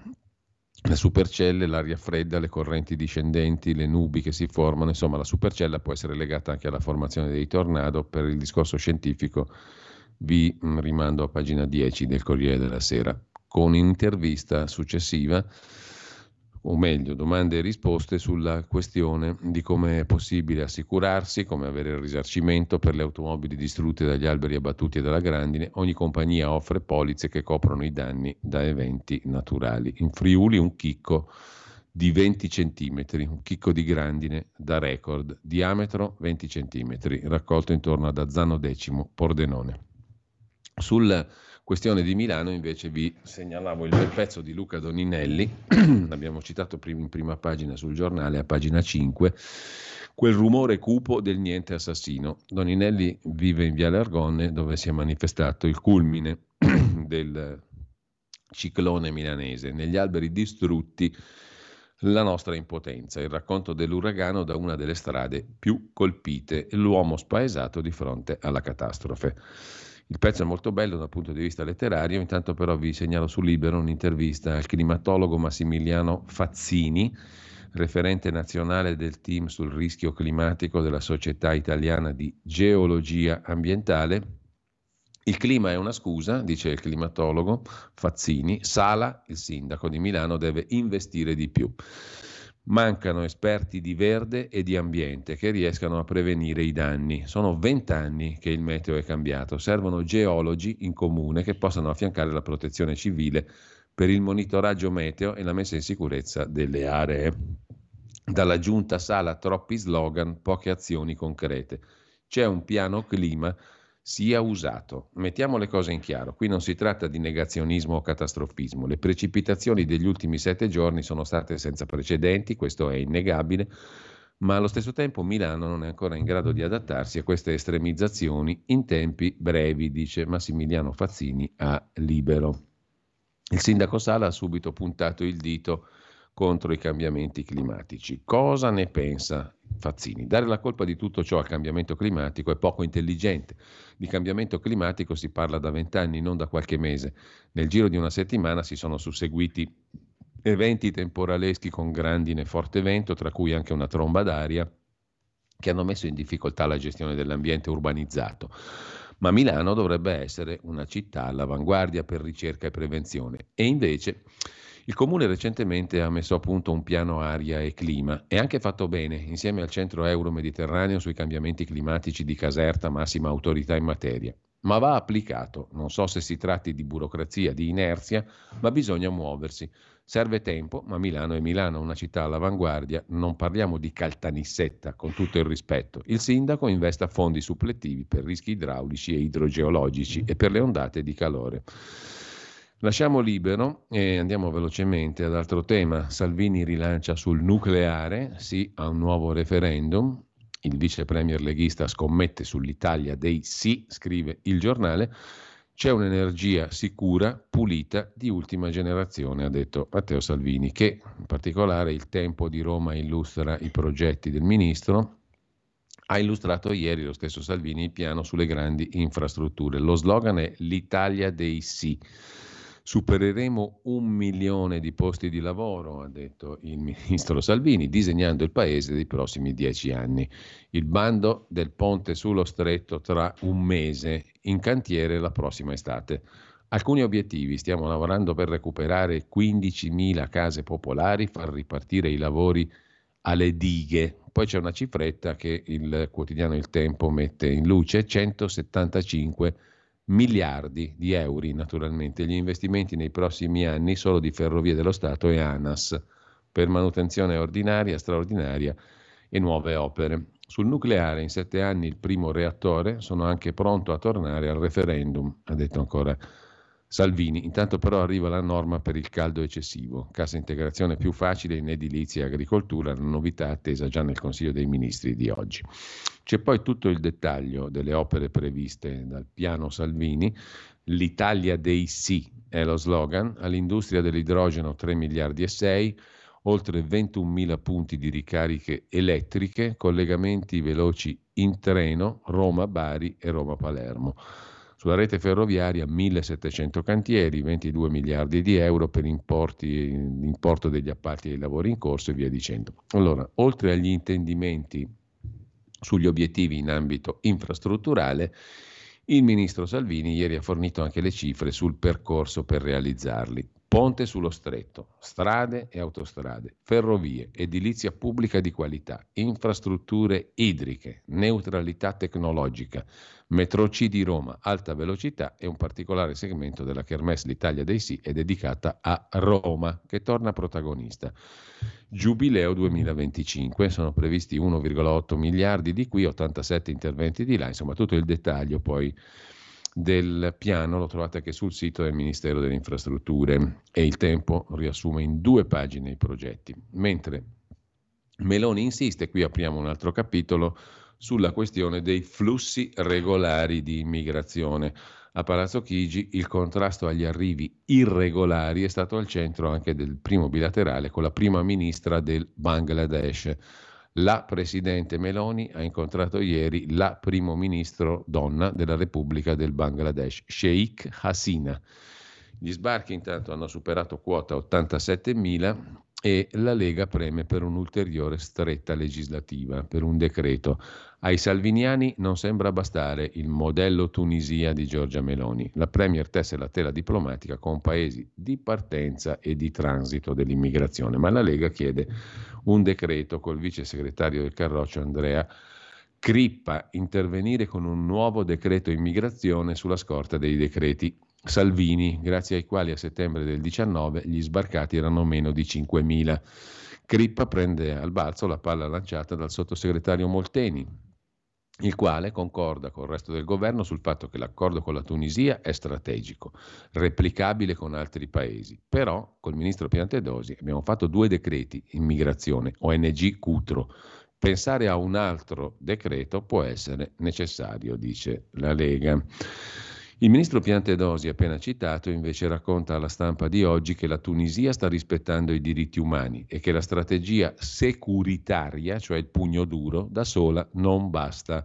Aiuteremo sempre chi fugge dalle guerre, ma dobbiamo lavorare per creare condizioni di crescita nei paesi d'origine, afferma Piantedosi. Abbiamo previsto di rafforzare le strutture di prima accoglienza in Calabria e Sicilia. A Lampedusa il centro è passato da quattrocentoquaranta a seicentottanta posti e la situazione è molto migliorata. Investire su ingressi regolati eviterebbe la conflittualità sui nostri territori. Così riassume la stampa le considerazioni del ministro dell'Interno. Intanto, altro tema, la riforma dell'autonomia regionale è scontro, l'opposizione protesta, denuncia lo scambio fra Fratelli d'Italia e Lega col presidenzialismo. La cosa non era ignota, tutti sapevano che eh, i Fratelli d'Italia preme sul presidenzialismo e la Lega sull'autonomia. Era nei rispettivi programmi e anche nel programma di governo. Meloni apre al confronto sul salario minimo, il testo sul lavoro da domani sarà in aula, il centrodestra punta al rinvio a settembre, mentre a tenere banco sono gli scontri anche sull'autonomia differenziata e il presidenzialismo. Sulla questione dell'autonomia c'è da segnalare sul quotidiano Avvenire un punto della situazione, e lo vediamo subito. Mm, il, la maggioranza accelera sul tema dell'autonomia regionale, scrive Avvenire, pagina otto, ira delle opposizioni che parlano di mercimonio, una mossa a sorpresa del centrodestra che approva un ordine del giorno alla mozione della sinistra che chiede tempi rapidi per il disegno di legge sull'autonomia. Attenuato il riferimento al presidenzialismo, il ministro Calderoli dice ora si va avanti sui contenuti e basta con gli slogan. Sui piani di Salvini dal ponte al nucleare si sofferma anche il Corriere della Sera, che mette in luce questa cifra che abbiamo visto prima. Investiremo, dice Salvini, centosettantacinque miliardi in infrastrutture. Polemica per le parole su Don Ciotti, attacchi di sinistra e C G I L. Nel mirino di Salvini è finito Don Luigi Ciotti, che ha definito il ponte sullo stretto un ponte fra due cosche. Poco conta la sua storia e l'impegno contro le mafie. Una vergogna, ha commentato Salvini, una mancanza di rispetto nei confronti di milioni di persone per bene che meritano di lavorare. Salvini addirittura invita il sacerdote a lasciare l'Italia. Mi fa schifo che qualcuno pensi che Sicilia e Calabria rappresentino le cosche. Se c'è qualche italiano che continua a dipingere l'Italia come mafia, pizza e mandolino, se espatria fa un favore a tutti, ha detto Salvini, scatenando dure reazioni a catena, P D, C G I L, Sinistra Italiana e compagnia cantante. Intanto la strategia di Salvini, scrive Tommaso Labate in forma di retroscena, punta sul profilo di governo evitando i conflitti interni. L'estate del papete è lontana, telefonate con Marta Fascina, la non moglie di Berlusconi, toni barricaderi che sembrano accantonati in attesa dei risultati delle europee. E um, sempre dal Corriere facciamo in tempo a citare anche la pagina dedicata al caso Santanchè. La sfiducia arriva in aula, ma le opposizioni si dividono. Azione e Italia Viva non voteranno la sfiducia, la maggioranza è compatta, ipotesi di dimissioni se ci sarà il rinvio a giudizio.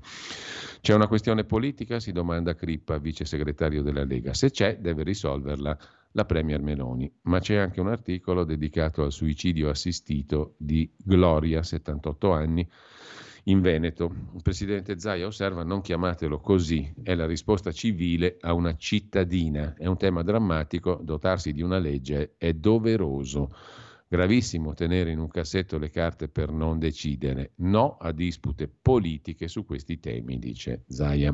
C'è sul Giornale un'intervista invece ad Attilio Fontana, presidente della Lombardia, linciato da innocente, un incubo lungo tre anni, basta con questa gogna, dice il governatore lombardo, prosciolto da ogni accusa. La riforma della giustizia è irrinunciabile, qui parla anche l'avvocato penalista Fontana.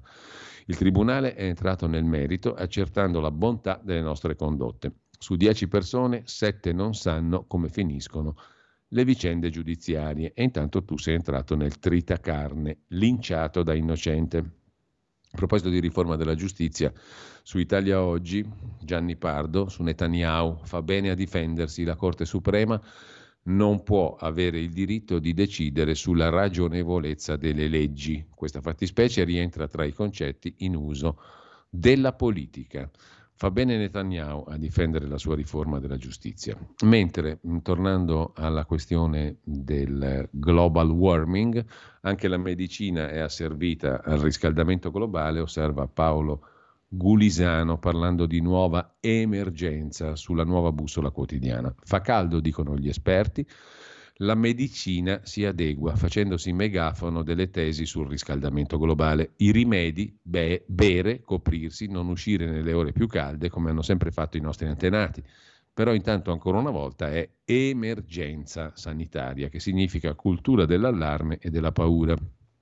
Vi segnalo ancora tra le cose interessanti di oggi, cosa può fare la pubblica amministrazione con Chat G P T. Cambiamo completamente argomento rispetto ai temi dominanti della mattinata, però c'è un bell'articolo su Agenda Digitale, le funzioni più utili, come usarle bene. Tutti concentrati a chiederci se l'intelligenza artificiale ci ruberà il lavoro, ma strumenti come Chat G P T o affini il lavoro possono semplificarlo anche nella pubblica amministrazione. Per esempio, cosa può fare la pubblica amministrazione con, l'amministra- con l'intelligenza artificiale? Velocizzare l'elaborazione dei dati, automatizzare azioni ripetitive, ridurre i tempi tra attesa e risposta, fare una manutenzione predittiva, migliorare i processi di comunicazione interna ed esterna, personalizzare il servizio e fidelizzare l'utente. Insomma, si possono fare delle buone cose con l'intelligenza artificiale nella pubblica amministrazione.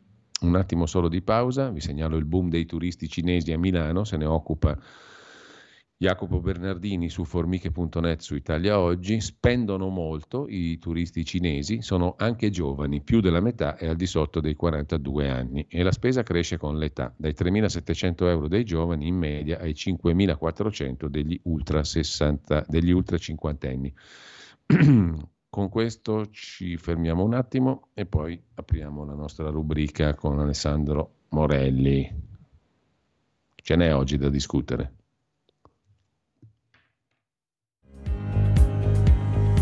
Avete ascoltato la rassegna stampa. Yeah. Un nuovo modo per sostenere la tua radio. Visita radio libertà punto net. Ti basta un click e potrai versare il tuo contributo volontario direttamente online. Potrai donare con ogni tipo di carta di credito, anche prepagata. Ti aspettiamo online su radio libertà punto net. Sostieni la tua radio con il tuo contributo volontario. Radio Libertà, la tua radio. Diamo voce alla nostra gente. Porta con te ovunque Radio Libertà. Scarica la app per smartphone o tablet dal tuo store o dal sito radio libertà punto net. Cosa aspetti?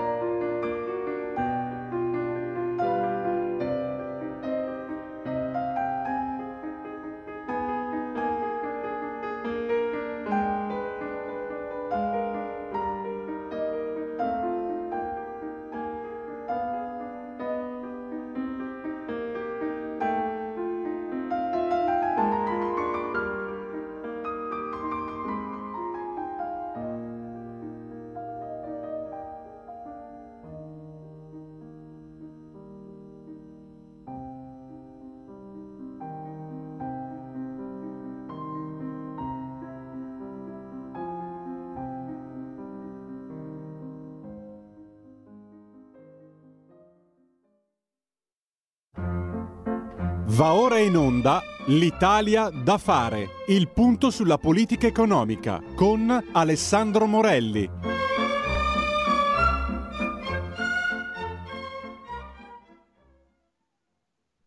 E la linea torna a Giulio Cainarca. Solo per introdurre appunto Alessandro Morelli, sottosegretario che si occupa di guidare il Dipartimento per la programmazione e il coordinamento della politica economica presso la Presidenza del Consiglio dei Ministri a Palazzo Chigi. Intanto Alessandro, buongiorno, grazie.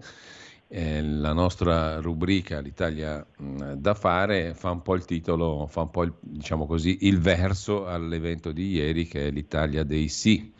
I due argomenti, sono, le due definizioni sono in stretta correlazione. E ieri il ministro Salvini ha presentato una serie di obiettivi molto impegnativi, molto ampi. Intanto Alessandro, grazie e buongiorno di nuovo. Buongiorno a te Giulio, buongiorno a tutti gli ascoltatori. Ecco, dicevo, sì, l'Italia dei sì è lo slogan riassuntivo di una serie di piani infrastrutturali e non solo. Il ministro Salvini ieri um, illustrato tutta una serie di obiettivi, tornando a parlare anche del nucleare tra le altre cose, più una serie di piani sulle grandi infrastrutture dei quali abbiamo parlato in parte anche in rassegna stampa questa mattina. Eh, lascio a te il compito, non facilissimo diciamo, ma interessante per tutti noi, di riassumere quali sono le opere previste, dove si va a incidere, mh, anche in quali settori tra l'altro dell'innovazione tra nucleare e idrogeno si andrà a investire, perché si tratta di investimenti molto corposi. C'è stata anche una polemica di giornata, l'abbiamo citata prima da un articolo rispetto a Don Ciotti, non sto a ripeterla perché l'abbiamo letta poco fa, eh, circa il fatto che il ponte sullo stretto sia stato definito dal sacerdote come un ponte tra cosche, no? Della mafia, delle mafie. Però lascio a te il compito di inquadrare tutto, al di là delle polemiche, la sostanza, diciamo, perché mi pare che insomma le cifre in gioco e i progetti siano tanti, numerosi e importanti, no? Ha fatto benissimo il ministro Salvini a puntualizzare la, appunto la sterile polemica da parte di Don Ciotti, uno dei campioni della, eh, della guerra alla mafia, che appunto ha definito il ponte un collegamento fra le cosche e non fra le coste. Però appunto chiudiamola qua perché è inutile polemizzare, ce ne sarebbero eh, di ironie e di polemiche, eh, polemiche su Don Ciotti, più che altro ironie su, hai letto sicuramente Alain Elkann che prende un uh, I treno, esatto, un normale treno e si ritrova tra la gente normale che noi vediamo tutti i giorni, ma che evidentemente lui con il suo Proust, Eh, con la eh, biro stilografica, il vestito eh, particolarmente insomma eh, addirittura particolarmente... dei pericolosi criminali minorenni che parlano di ragazze e di calcio, sì, insomma, che vanno in vacanza e si aspettano, hanno determinati obiettivi.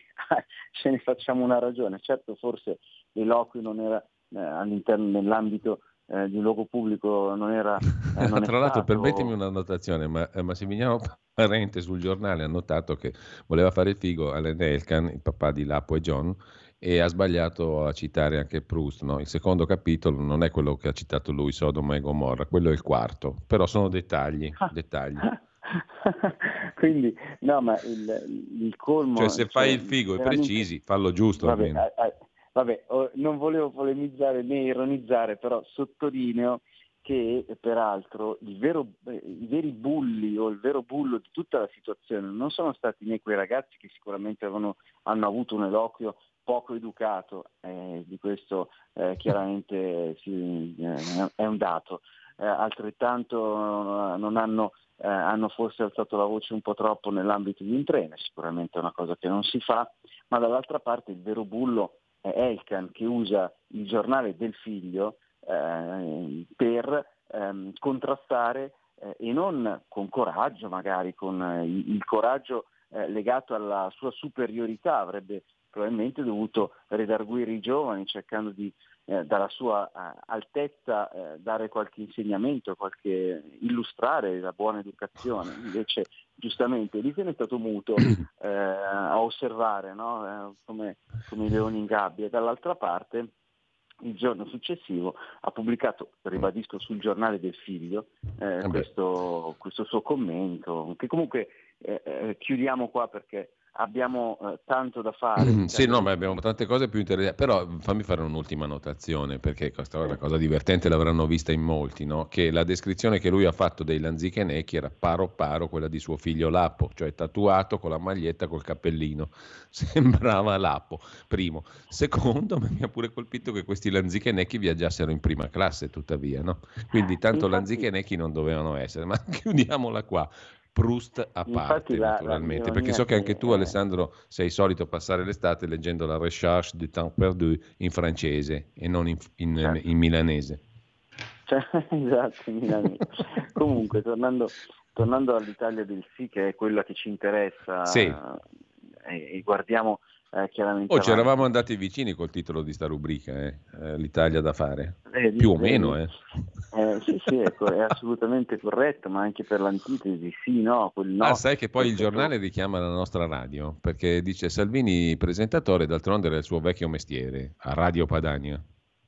Certo, e quindi dicevo, noi eh, dobbiamo basarci su quella che è un'antitesi rispetto ai tanti no che ci sono stati per troppi anni. Oggi noi dobbiamo guardare avanti, sicuramente sull'aspetto dei singoli, delle singole progettualità, sul, eh, puntuali. Tu eh, durante la rassegna stampa hai dato eh, una buon excursus rispetto a quelli che sono gli obiettivi, ma il dato che io vi riporto, che eh, da, da inviato di Radio Libertà, Eh, come sempre eh, sul luogo, vi dico che oltre ad essere presenti numerosi sì. eh, capi d'azienda eh, di aziende che chiaramente sono leader a livello italiano e anche internazionale eh, per quanto riguarda il settore delle costruzioni, quindi quelli che poi dovranno eh, mettere in campo tutte quelle azioni che eh, potranno permetterci di avere eh, queste infrastrutture eh, entro pochi anni. Dall'altra parte la presenza di numerosi ambasciatori ha dato un segnale molto importante di apertura anche ai mercati esteri, quindi mm. il, il risultato positivo eh, dell'incontro di ieri, oltre chiaramente a presentare eh, quelle che sono eh, delle progettualità, è stato un risultato molto positivo, perché io ho sentito tantissimi commenti di persone che erano eh, presenti che finalmente descrivevano questo appuntamento come un appuntamento di visione. Eh, dicevano eh, finalmente eh, c'è eh, qualcuno che ha una visione rispetto al tema, in questo caso delle infrastrutture, ma come hai descritto perfettamente, che si è allargato a molto altro, quindi per esempio al tema dell'idrogeno, per esempio sì. al tema del nucleare, del nucleare. Sul, quale, sul quale iniziamo a lavorare fin da subito, perché questo è un obiettivo del, del centrodestra, è un, è un obiettivo della Lega, che noi abbiamo peraltro scritto nero su bianco eh, nel nostro programma elettorale, e quindi per questa ragione proprio eh, tra oggi e domani incontro il ministro Pichetto Fratin all'ambiente sì. per eh, trovare quelle sinergie che possono essere utili sia ai vari ministeri competenti, eh, ambiente oggi alla delega all'energia, e dall'altra parte eh, con eh, Palazzo Chigi, che evidentemente può fare da cappello rispetto a tutta l'organizzazione che i vari ministeri devono mettere in campo per arrivare all'obiettivo, che è eh, il eh, un, costruire, realizzare o quantomeno mettere tutte le basi necessarie, perché nei prossimi cinque anni del prossimo governo sì. noi possiamo poi realizzare questa importantissima infrastruttura. Ti faccio solo eh, questo esempio perché è molto, secondo me, molto calzante rispetto alla necessità, e fa capire ai nostri ascoltatori quali siano ancora le difficoltà che l'Italia eh, vive nell'approcciare questo, eh, questa materia. Eh, ho incontrato nelle settimane scorse dei dirigenti di Eni, ho incontrato Eh, l'amministratore delegato di ehm, Ansaldo Nucleare eh, e sto incontrando varie aziende che si occupano di questa, eh, di questa materia e in generale dell'energia, da Terna alla due A eccetera, e eh, vi assicuro che purtroppo, non essendoci mai stata un'indicazione da parte di un governo, qualunque esso sia, eh, nella, eh, appunto nel investire eh, sul tema del nucleare, tutti quanti si sono mossi un po', diciamo, in maniera autonoma, senza seguire uh, un'unica linea, quindi perdendo peraltro molte energie, questo sì, economiche e anche ideali, nel senso di impegno lavorativo, andando in una, verso una tecnologia o verso l'altra, senza avere eh, diciamo un fil rouge che porti uh, all'obiettivo finale. Ti do, vi do solo questo spunto. Eni, che chiaramente non può rimanere indietro essendo una multinazionale su questo argomento, eh, è peraltro eh, veramente avanti ehm, su, eh, su alcune tecnologie eh, moderne, tecnologie che potranno portarci veramente al nucleare eh, effettivo di quarta generazione, ma le sperimentazioni che stanno praticando per farle eh, diciamo su scala industriale non, la, non le possono fare in Italia, perché la legislazione italiana di fatto lo impedisce, e la sperimentazione di Eni in questo momento avviene negli Stati Uniti. Quindi già questo ci fa capire come purtroppo eh, l'Italia eh, paghi pesantemente delle scelte che sono state eh, scelte assolutamente legittime, ma eh, da oggi possiamo dire assolutamente non condivisibili, perché Eh, proprio ieri eh, incontro l'amministratore delegato di Volkswagen Italia eh, che eh, sostanzialmente mi spiega come Volkswagen Mondo abbia oramai fatto questa assoluta scelta di campo, e cioè eh, buttarsi totalmente, ribadisco e sottolineo totalmente, sull'elettrico. eh, Volkswagen non è solo Volkswagen, quindi non è solo la Golf. Volkswagen chiaramente è un, un impero nel quale eh, oramai sono confluiti numerosi marchi, eh, come sapete, di costruttori, eh, di costruttori di automobili, da Seat ad Audi e, e altre, compresa Lamborghini per esempio.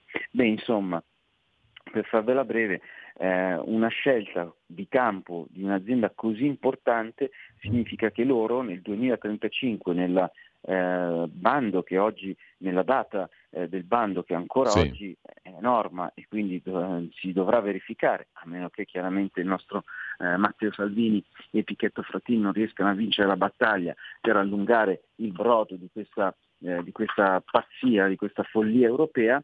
Beh, loro saranno pronti, eh, dicevo, per avere tutte macchine elettriche da mettere sul mercato europeo.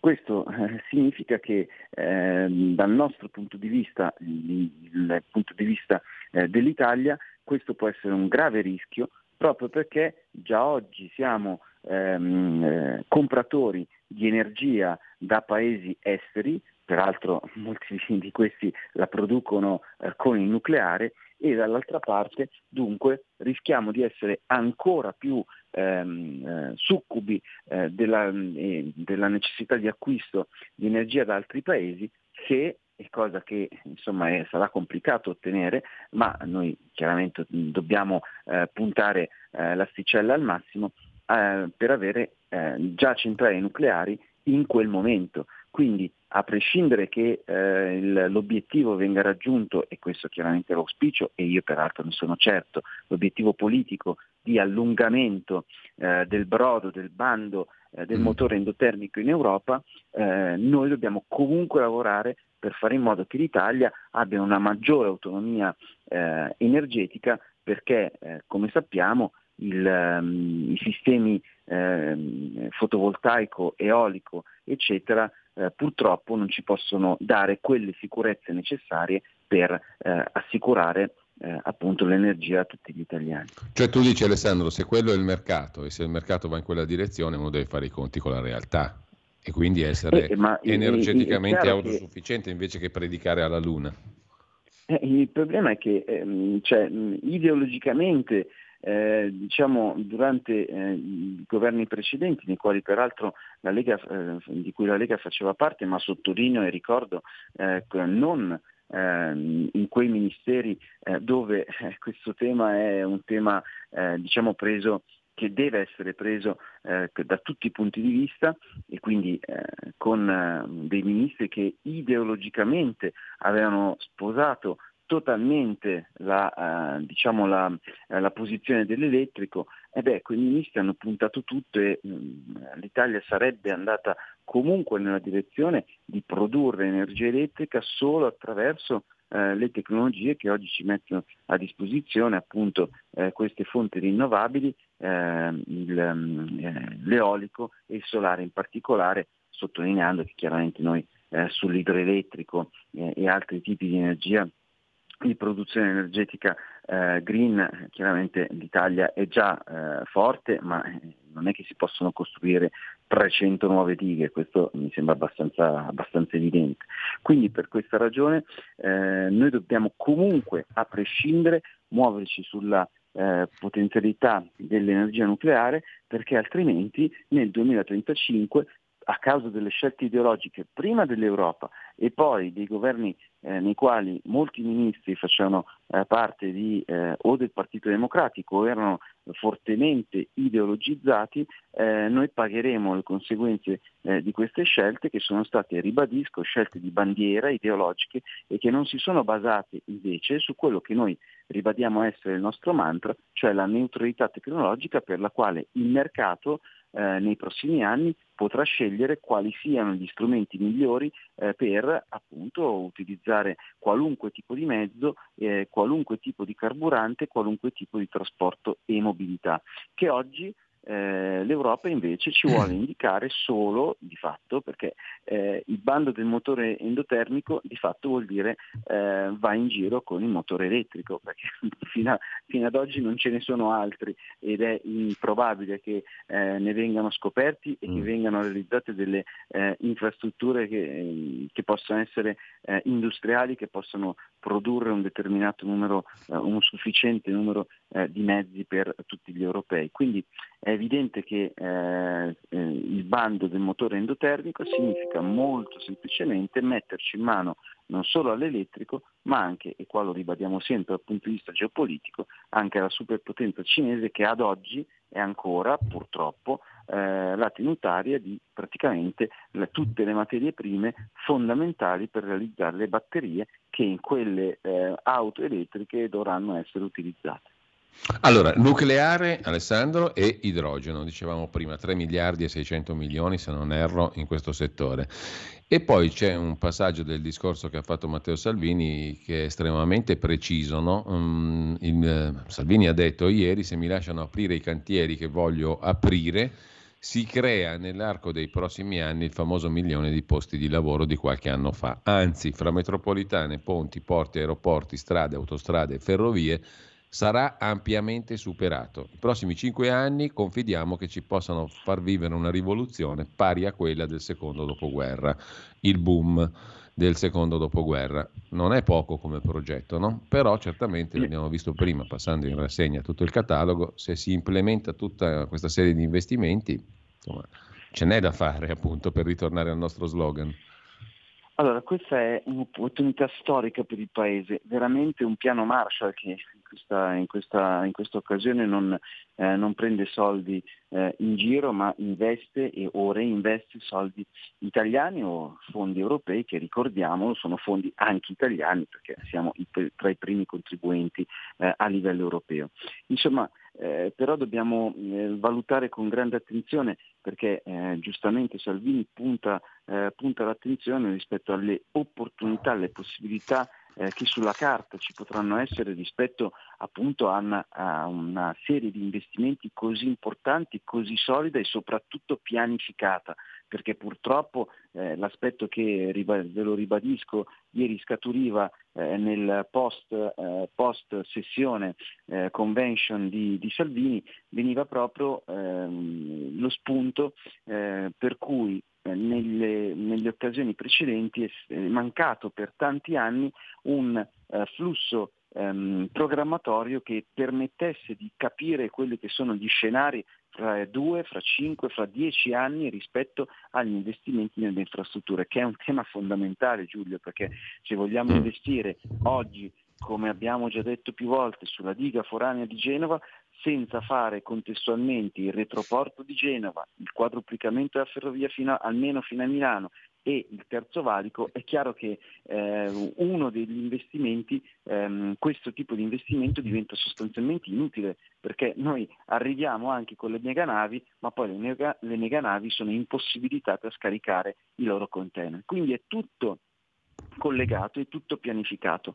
Altrettanto per quanto riguarda le infrastrutture, ma altrettanto vale per le infrastrutture e gli altri ministeri competenti, perché io ti do questo, questo spunto che è uno spunto eh, per noi fondamentale. La Lega si sta battendo perché eh, venga istituita e venga allargata la flat tax che permetterà alle aziende chiaramente di pagare mm. il giusto, eh, di, ai privati, ai professionisti di pagare il giusto, eh, speriamo poi anche alle famiglie e, eh, e ai dipendenti, ma attenzione, se oggi noi abbiamo ancora una tassazione legata al lavoro, che è una tassazione così alta, è evidente che eh, ci troveremo tra qualche anno in difficoltà rispetto alla necessità di reperire eh, manodopera, forza lavoro, perché eh, se uh, pagare uh, un dipendente costerà ancora così tanto e non ci sarà, eh, nell'ottica della Lega, eh, chiaramente l'obiettivo è quello di, anche di scalfire questa che oramai è una normalità solo italiana peraltro,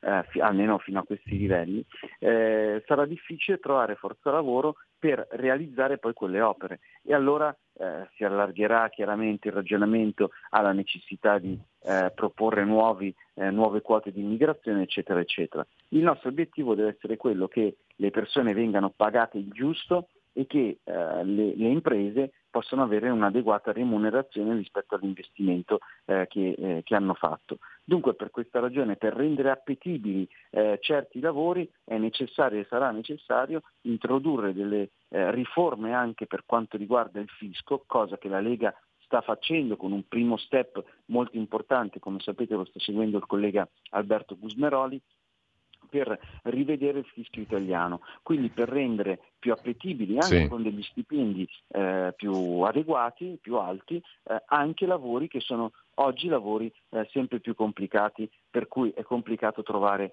eh, forza lavoro. Peraltro, sottolineo, le campagne che in questi giorni eh, si stanno tenendo da parte casualmente proprio di alcuni giornali, prima citavamo la Repubblica, che ricordiamo è di Lapo Elkann, che dice eh, per settimane che eh, il caldo torrido causerà grossi problemi alle persone, eccetera, eccetera, fatti e salve chiaramente eh, i fragili, gli anziani, eccetera, eccetera, ma casualmente la, eh, poche settimane eh, dopo questa, l'inizio di questa campagna mediatica lanciata proprio da Repubblica e La Stampa, che sono di Lapo Elkann, che sono eh, del gruppo C- Gedi che fa riferimento alla famiglia Elkann, guarda caso Stellantis, di cui Elkann è uno dei proprietari più importanti, eh, chiede la cassa integrazione eh, per le alte temperature. Capite che, insomma, sembra quasi che stiamo eh, girando nella ruota come i criceti, e però la ruota e il macchinista è qualcun altro, e quel qualcun altro appunto di cognome in questo caso fa Elkann, che poi il treno lo prenda, e peraltro ci sottolinea che prende eh, Italo e non F S, di questo eh, ce ne facciamo una ragione, però ce l'ha anche detto, ehm, insomma eh, è tutto è tutto esattamente coerente con eh, una ehm, diciamo eh, delle tesi che non sono eh, invece coerenti con quello che il governo italiano, il centrodestra e la Lega stanno pianificando per i prossimi anni, pianificando grandi infrastrutture per eh, appunto delineare l'Italia da qui al duemilatrentadue e potenzialmente fino al duemilacinquanta, infrastrutture nucleare, idrogeno, ma anche ehm, potenza eh, della manodopera e del lavoro, che chiaramente deve essere pagata il giusto, permettendo alle aziende di non avere eh, sostanzialmente un doppio stipendio da dare al proprio dipendente, ma che non finisce nelle tasche del dipendente, ma che finisce nelle casse dello Stato, peraltro a volte anche con dei servizi inadeguati. Ecco, abbiamo pochi minuti, però una cosa la voglio toccare con te, Alessandro, perché è certamente uno dei fatti del giorno, no? Abbiamo visto tutti i cicloni, la devastazione che c'è stata a Milano e non solo, un po' in tutto il nord Italia. Tra le cose da fare, una la elenca oggi in un'intervista il ministro per la protezione civile, no? mm, Musumeci, il quale dice: abbiamo subito trovato l'accordo con la presidente Meloni che bisogna mettere in sicurezza il territorio, è una priorità indiscutibile. Troppa mancata manutenzione, assenza di pianificazione e programmazione, carenza di risorse. Sarebbe un errore attribuire tutti gli effetti negativi che abbiamo visto solo al cambiamento climatico, però non si possono negare la desertificazione, i nubifragi, le frane, le temperature elevate. Insomma, il clima cambia, noi siamo fermi, così continueremo a piangere i morti. Musumeci mette l'accento sulla questione della manutenzione del territorio e quindi della messa in sicurezza del territorio. Presidente Zaia, in un'intervista proprio a Repubblica che tu citavi prima, dice che il negazionismo climatico produce soltanto alibi. Dobbiamo prendere sul serio, discuterne in una specie di no-fly zone, cioè senza contrapposizioni, e arrivare a una soluzione possibile lottando con i giovani, non proprio Greta, ma insomma, e neanche i lanzichenecchi di Elkann, ma con i giovani che si pongono il problema clima. Allora, te la faccio corta, il governo, come qualcuno paventa o teme, sta cedendo alla narrazione della crisi climatica e all'emergenza climatica, o ha altre idee, altri propositi? Ora qui eh, la sinistra, o comunque i giornali di sinistra, quei giornali di sinistra eh, chiaramente eh, cercano di innestare un po' nel torbido, eh, malinterpretando volutamente eh, le dichiarazioni. Nessuno sta infatti eh, diciamo, a dubbi sul tema della crisi climatica e del cambiamento climatico. Questa cosa avviene, sta avvenendo e lo sappiamo tutti, diciamo che è anche abbastanza evidente. Detto questo però, Eh, porre l'attenzione ideologicamente solo sulla responsabilità umana rispetto a questo cambiamento È questo il tema sul quale chiaramente è aperto un forte dibattito. Quindi il tema della, del cambiamento climatico, su questo permettimi, lo mettiamo a latere perché siamo tutti d'accordo, ma sull'impatto che l'uomo, ma soprattutto eh, le, eh, il nostro mondo, il mondo occidentale, e eh, separando anche eh, in maniera netta eh, nel mondo occidentale l'Europa e gli Stati Uniti, perché di questo, anche di questo dobbiamo eh, renderci conto e sottolinearlo ai nostri ascoltatori. Eh, Europa e Stati Uniti, pur essendo entrambi eh, diciamo nella eh, cultura, nei valori occidentali, hanno un approccio rispetto all'ambiente totalmente differente, culturalmente differente. Quindi se da un lato in Europa comunque c'è una grande attenzione rispetto alla eh, tutela dell'ambiente, ma in quanto necessaria questa tutela eh, per rispettare il, il, la prima regola che noi noi della Lega, noi con i nostri valori dichiariamo, e cioè che al centro di tutto c'è l'uomo. L'uomo vive bene dove c'è un ambiente sano, questo è evidente e noi lo confermiamo, lo affermiamo con grande forza. Dall'altra parte negli Stati Uniti, per evidenti ragioni, innanzitutto culturali ma anche di territorio, eh, l'approccio è molto differente. Basta vedere, eh, caro Giulio, quali sono eh, i livelli eh, di inquinamento in giro per il mondo, nei grandi paesi, eh, a quantomeno nei grandi continenti. Quindi da un lato eh, Europa e Stati Uniti, se dal punto di vista economico, sociale, possono essere, eh, con le dovute differenze, però eh, piuttosto assimilabili eh, nell'ambito appunto culturale, valoriale, economico, eccetera, ma vanno nettamente di, ehm, separati, perché gli Stati Uniti hanno eh, una logica culturale rispetto all'ambiente che è diversa eh, eh, rispetto a quella eh, europea. Dall'altra parte ci sono eh, questi paesi che eh, sono, eh, un, la Cina peraltro è ancora un, considerata un paese in via di sviluppo, alla faccia. Comunque diciamo che eh, i paesi in via di sviluppo che hanno un approccio evidentemente differente, quindi Cina e India, che sono eh, praticamente i principali inquinatori, dove eh, tutte queste gretine dovrebbero fare un bel giro per andare a, intanto a capire eh, qual è l'approccio eh, col quale eh, i partiti comunisti ehm, diciamo sono disposti al ragionamento a, anche eh, con, con loro, ma dall'altra parte, eh, perché chiaramente rimane una battuta, mai questi avranno il coraggio di andare in Cina a fare le loro, eh, le loro manifestazioni, ma dall'altra parte Eh, chiaramente dobbiamo renderci conto che noi in Europa abbiamo un approccio, negli Stati Uniti ce n'è un altro, seppur nello stesso, diciamo, ambito culturale, sociale, economico dell'Occidente. Dall'altra parte ci sono i paesi emergenti che di questi temi proprio se ne sbattono.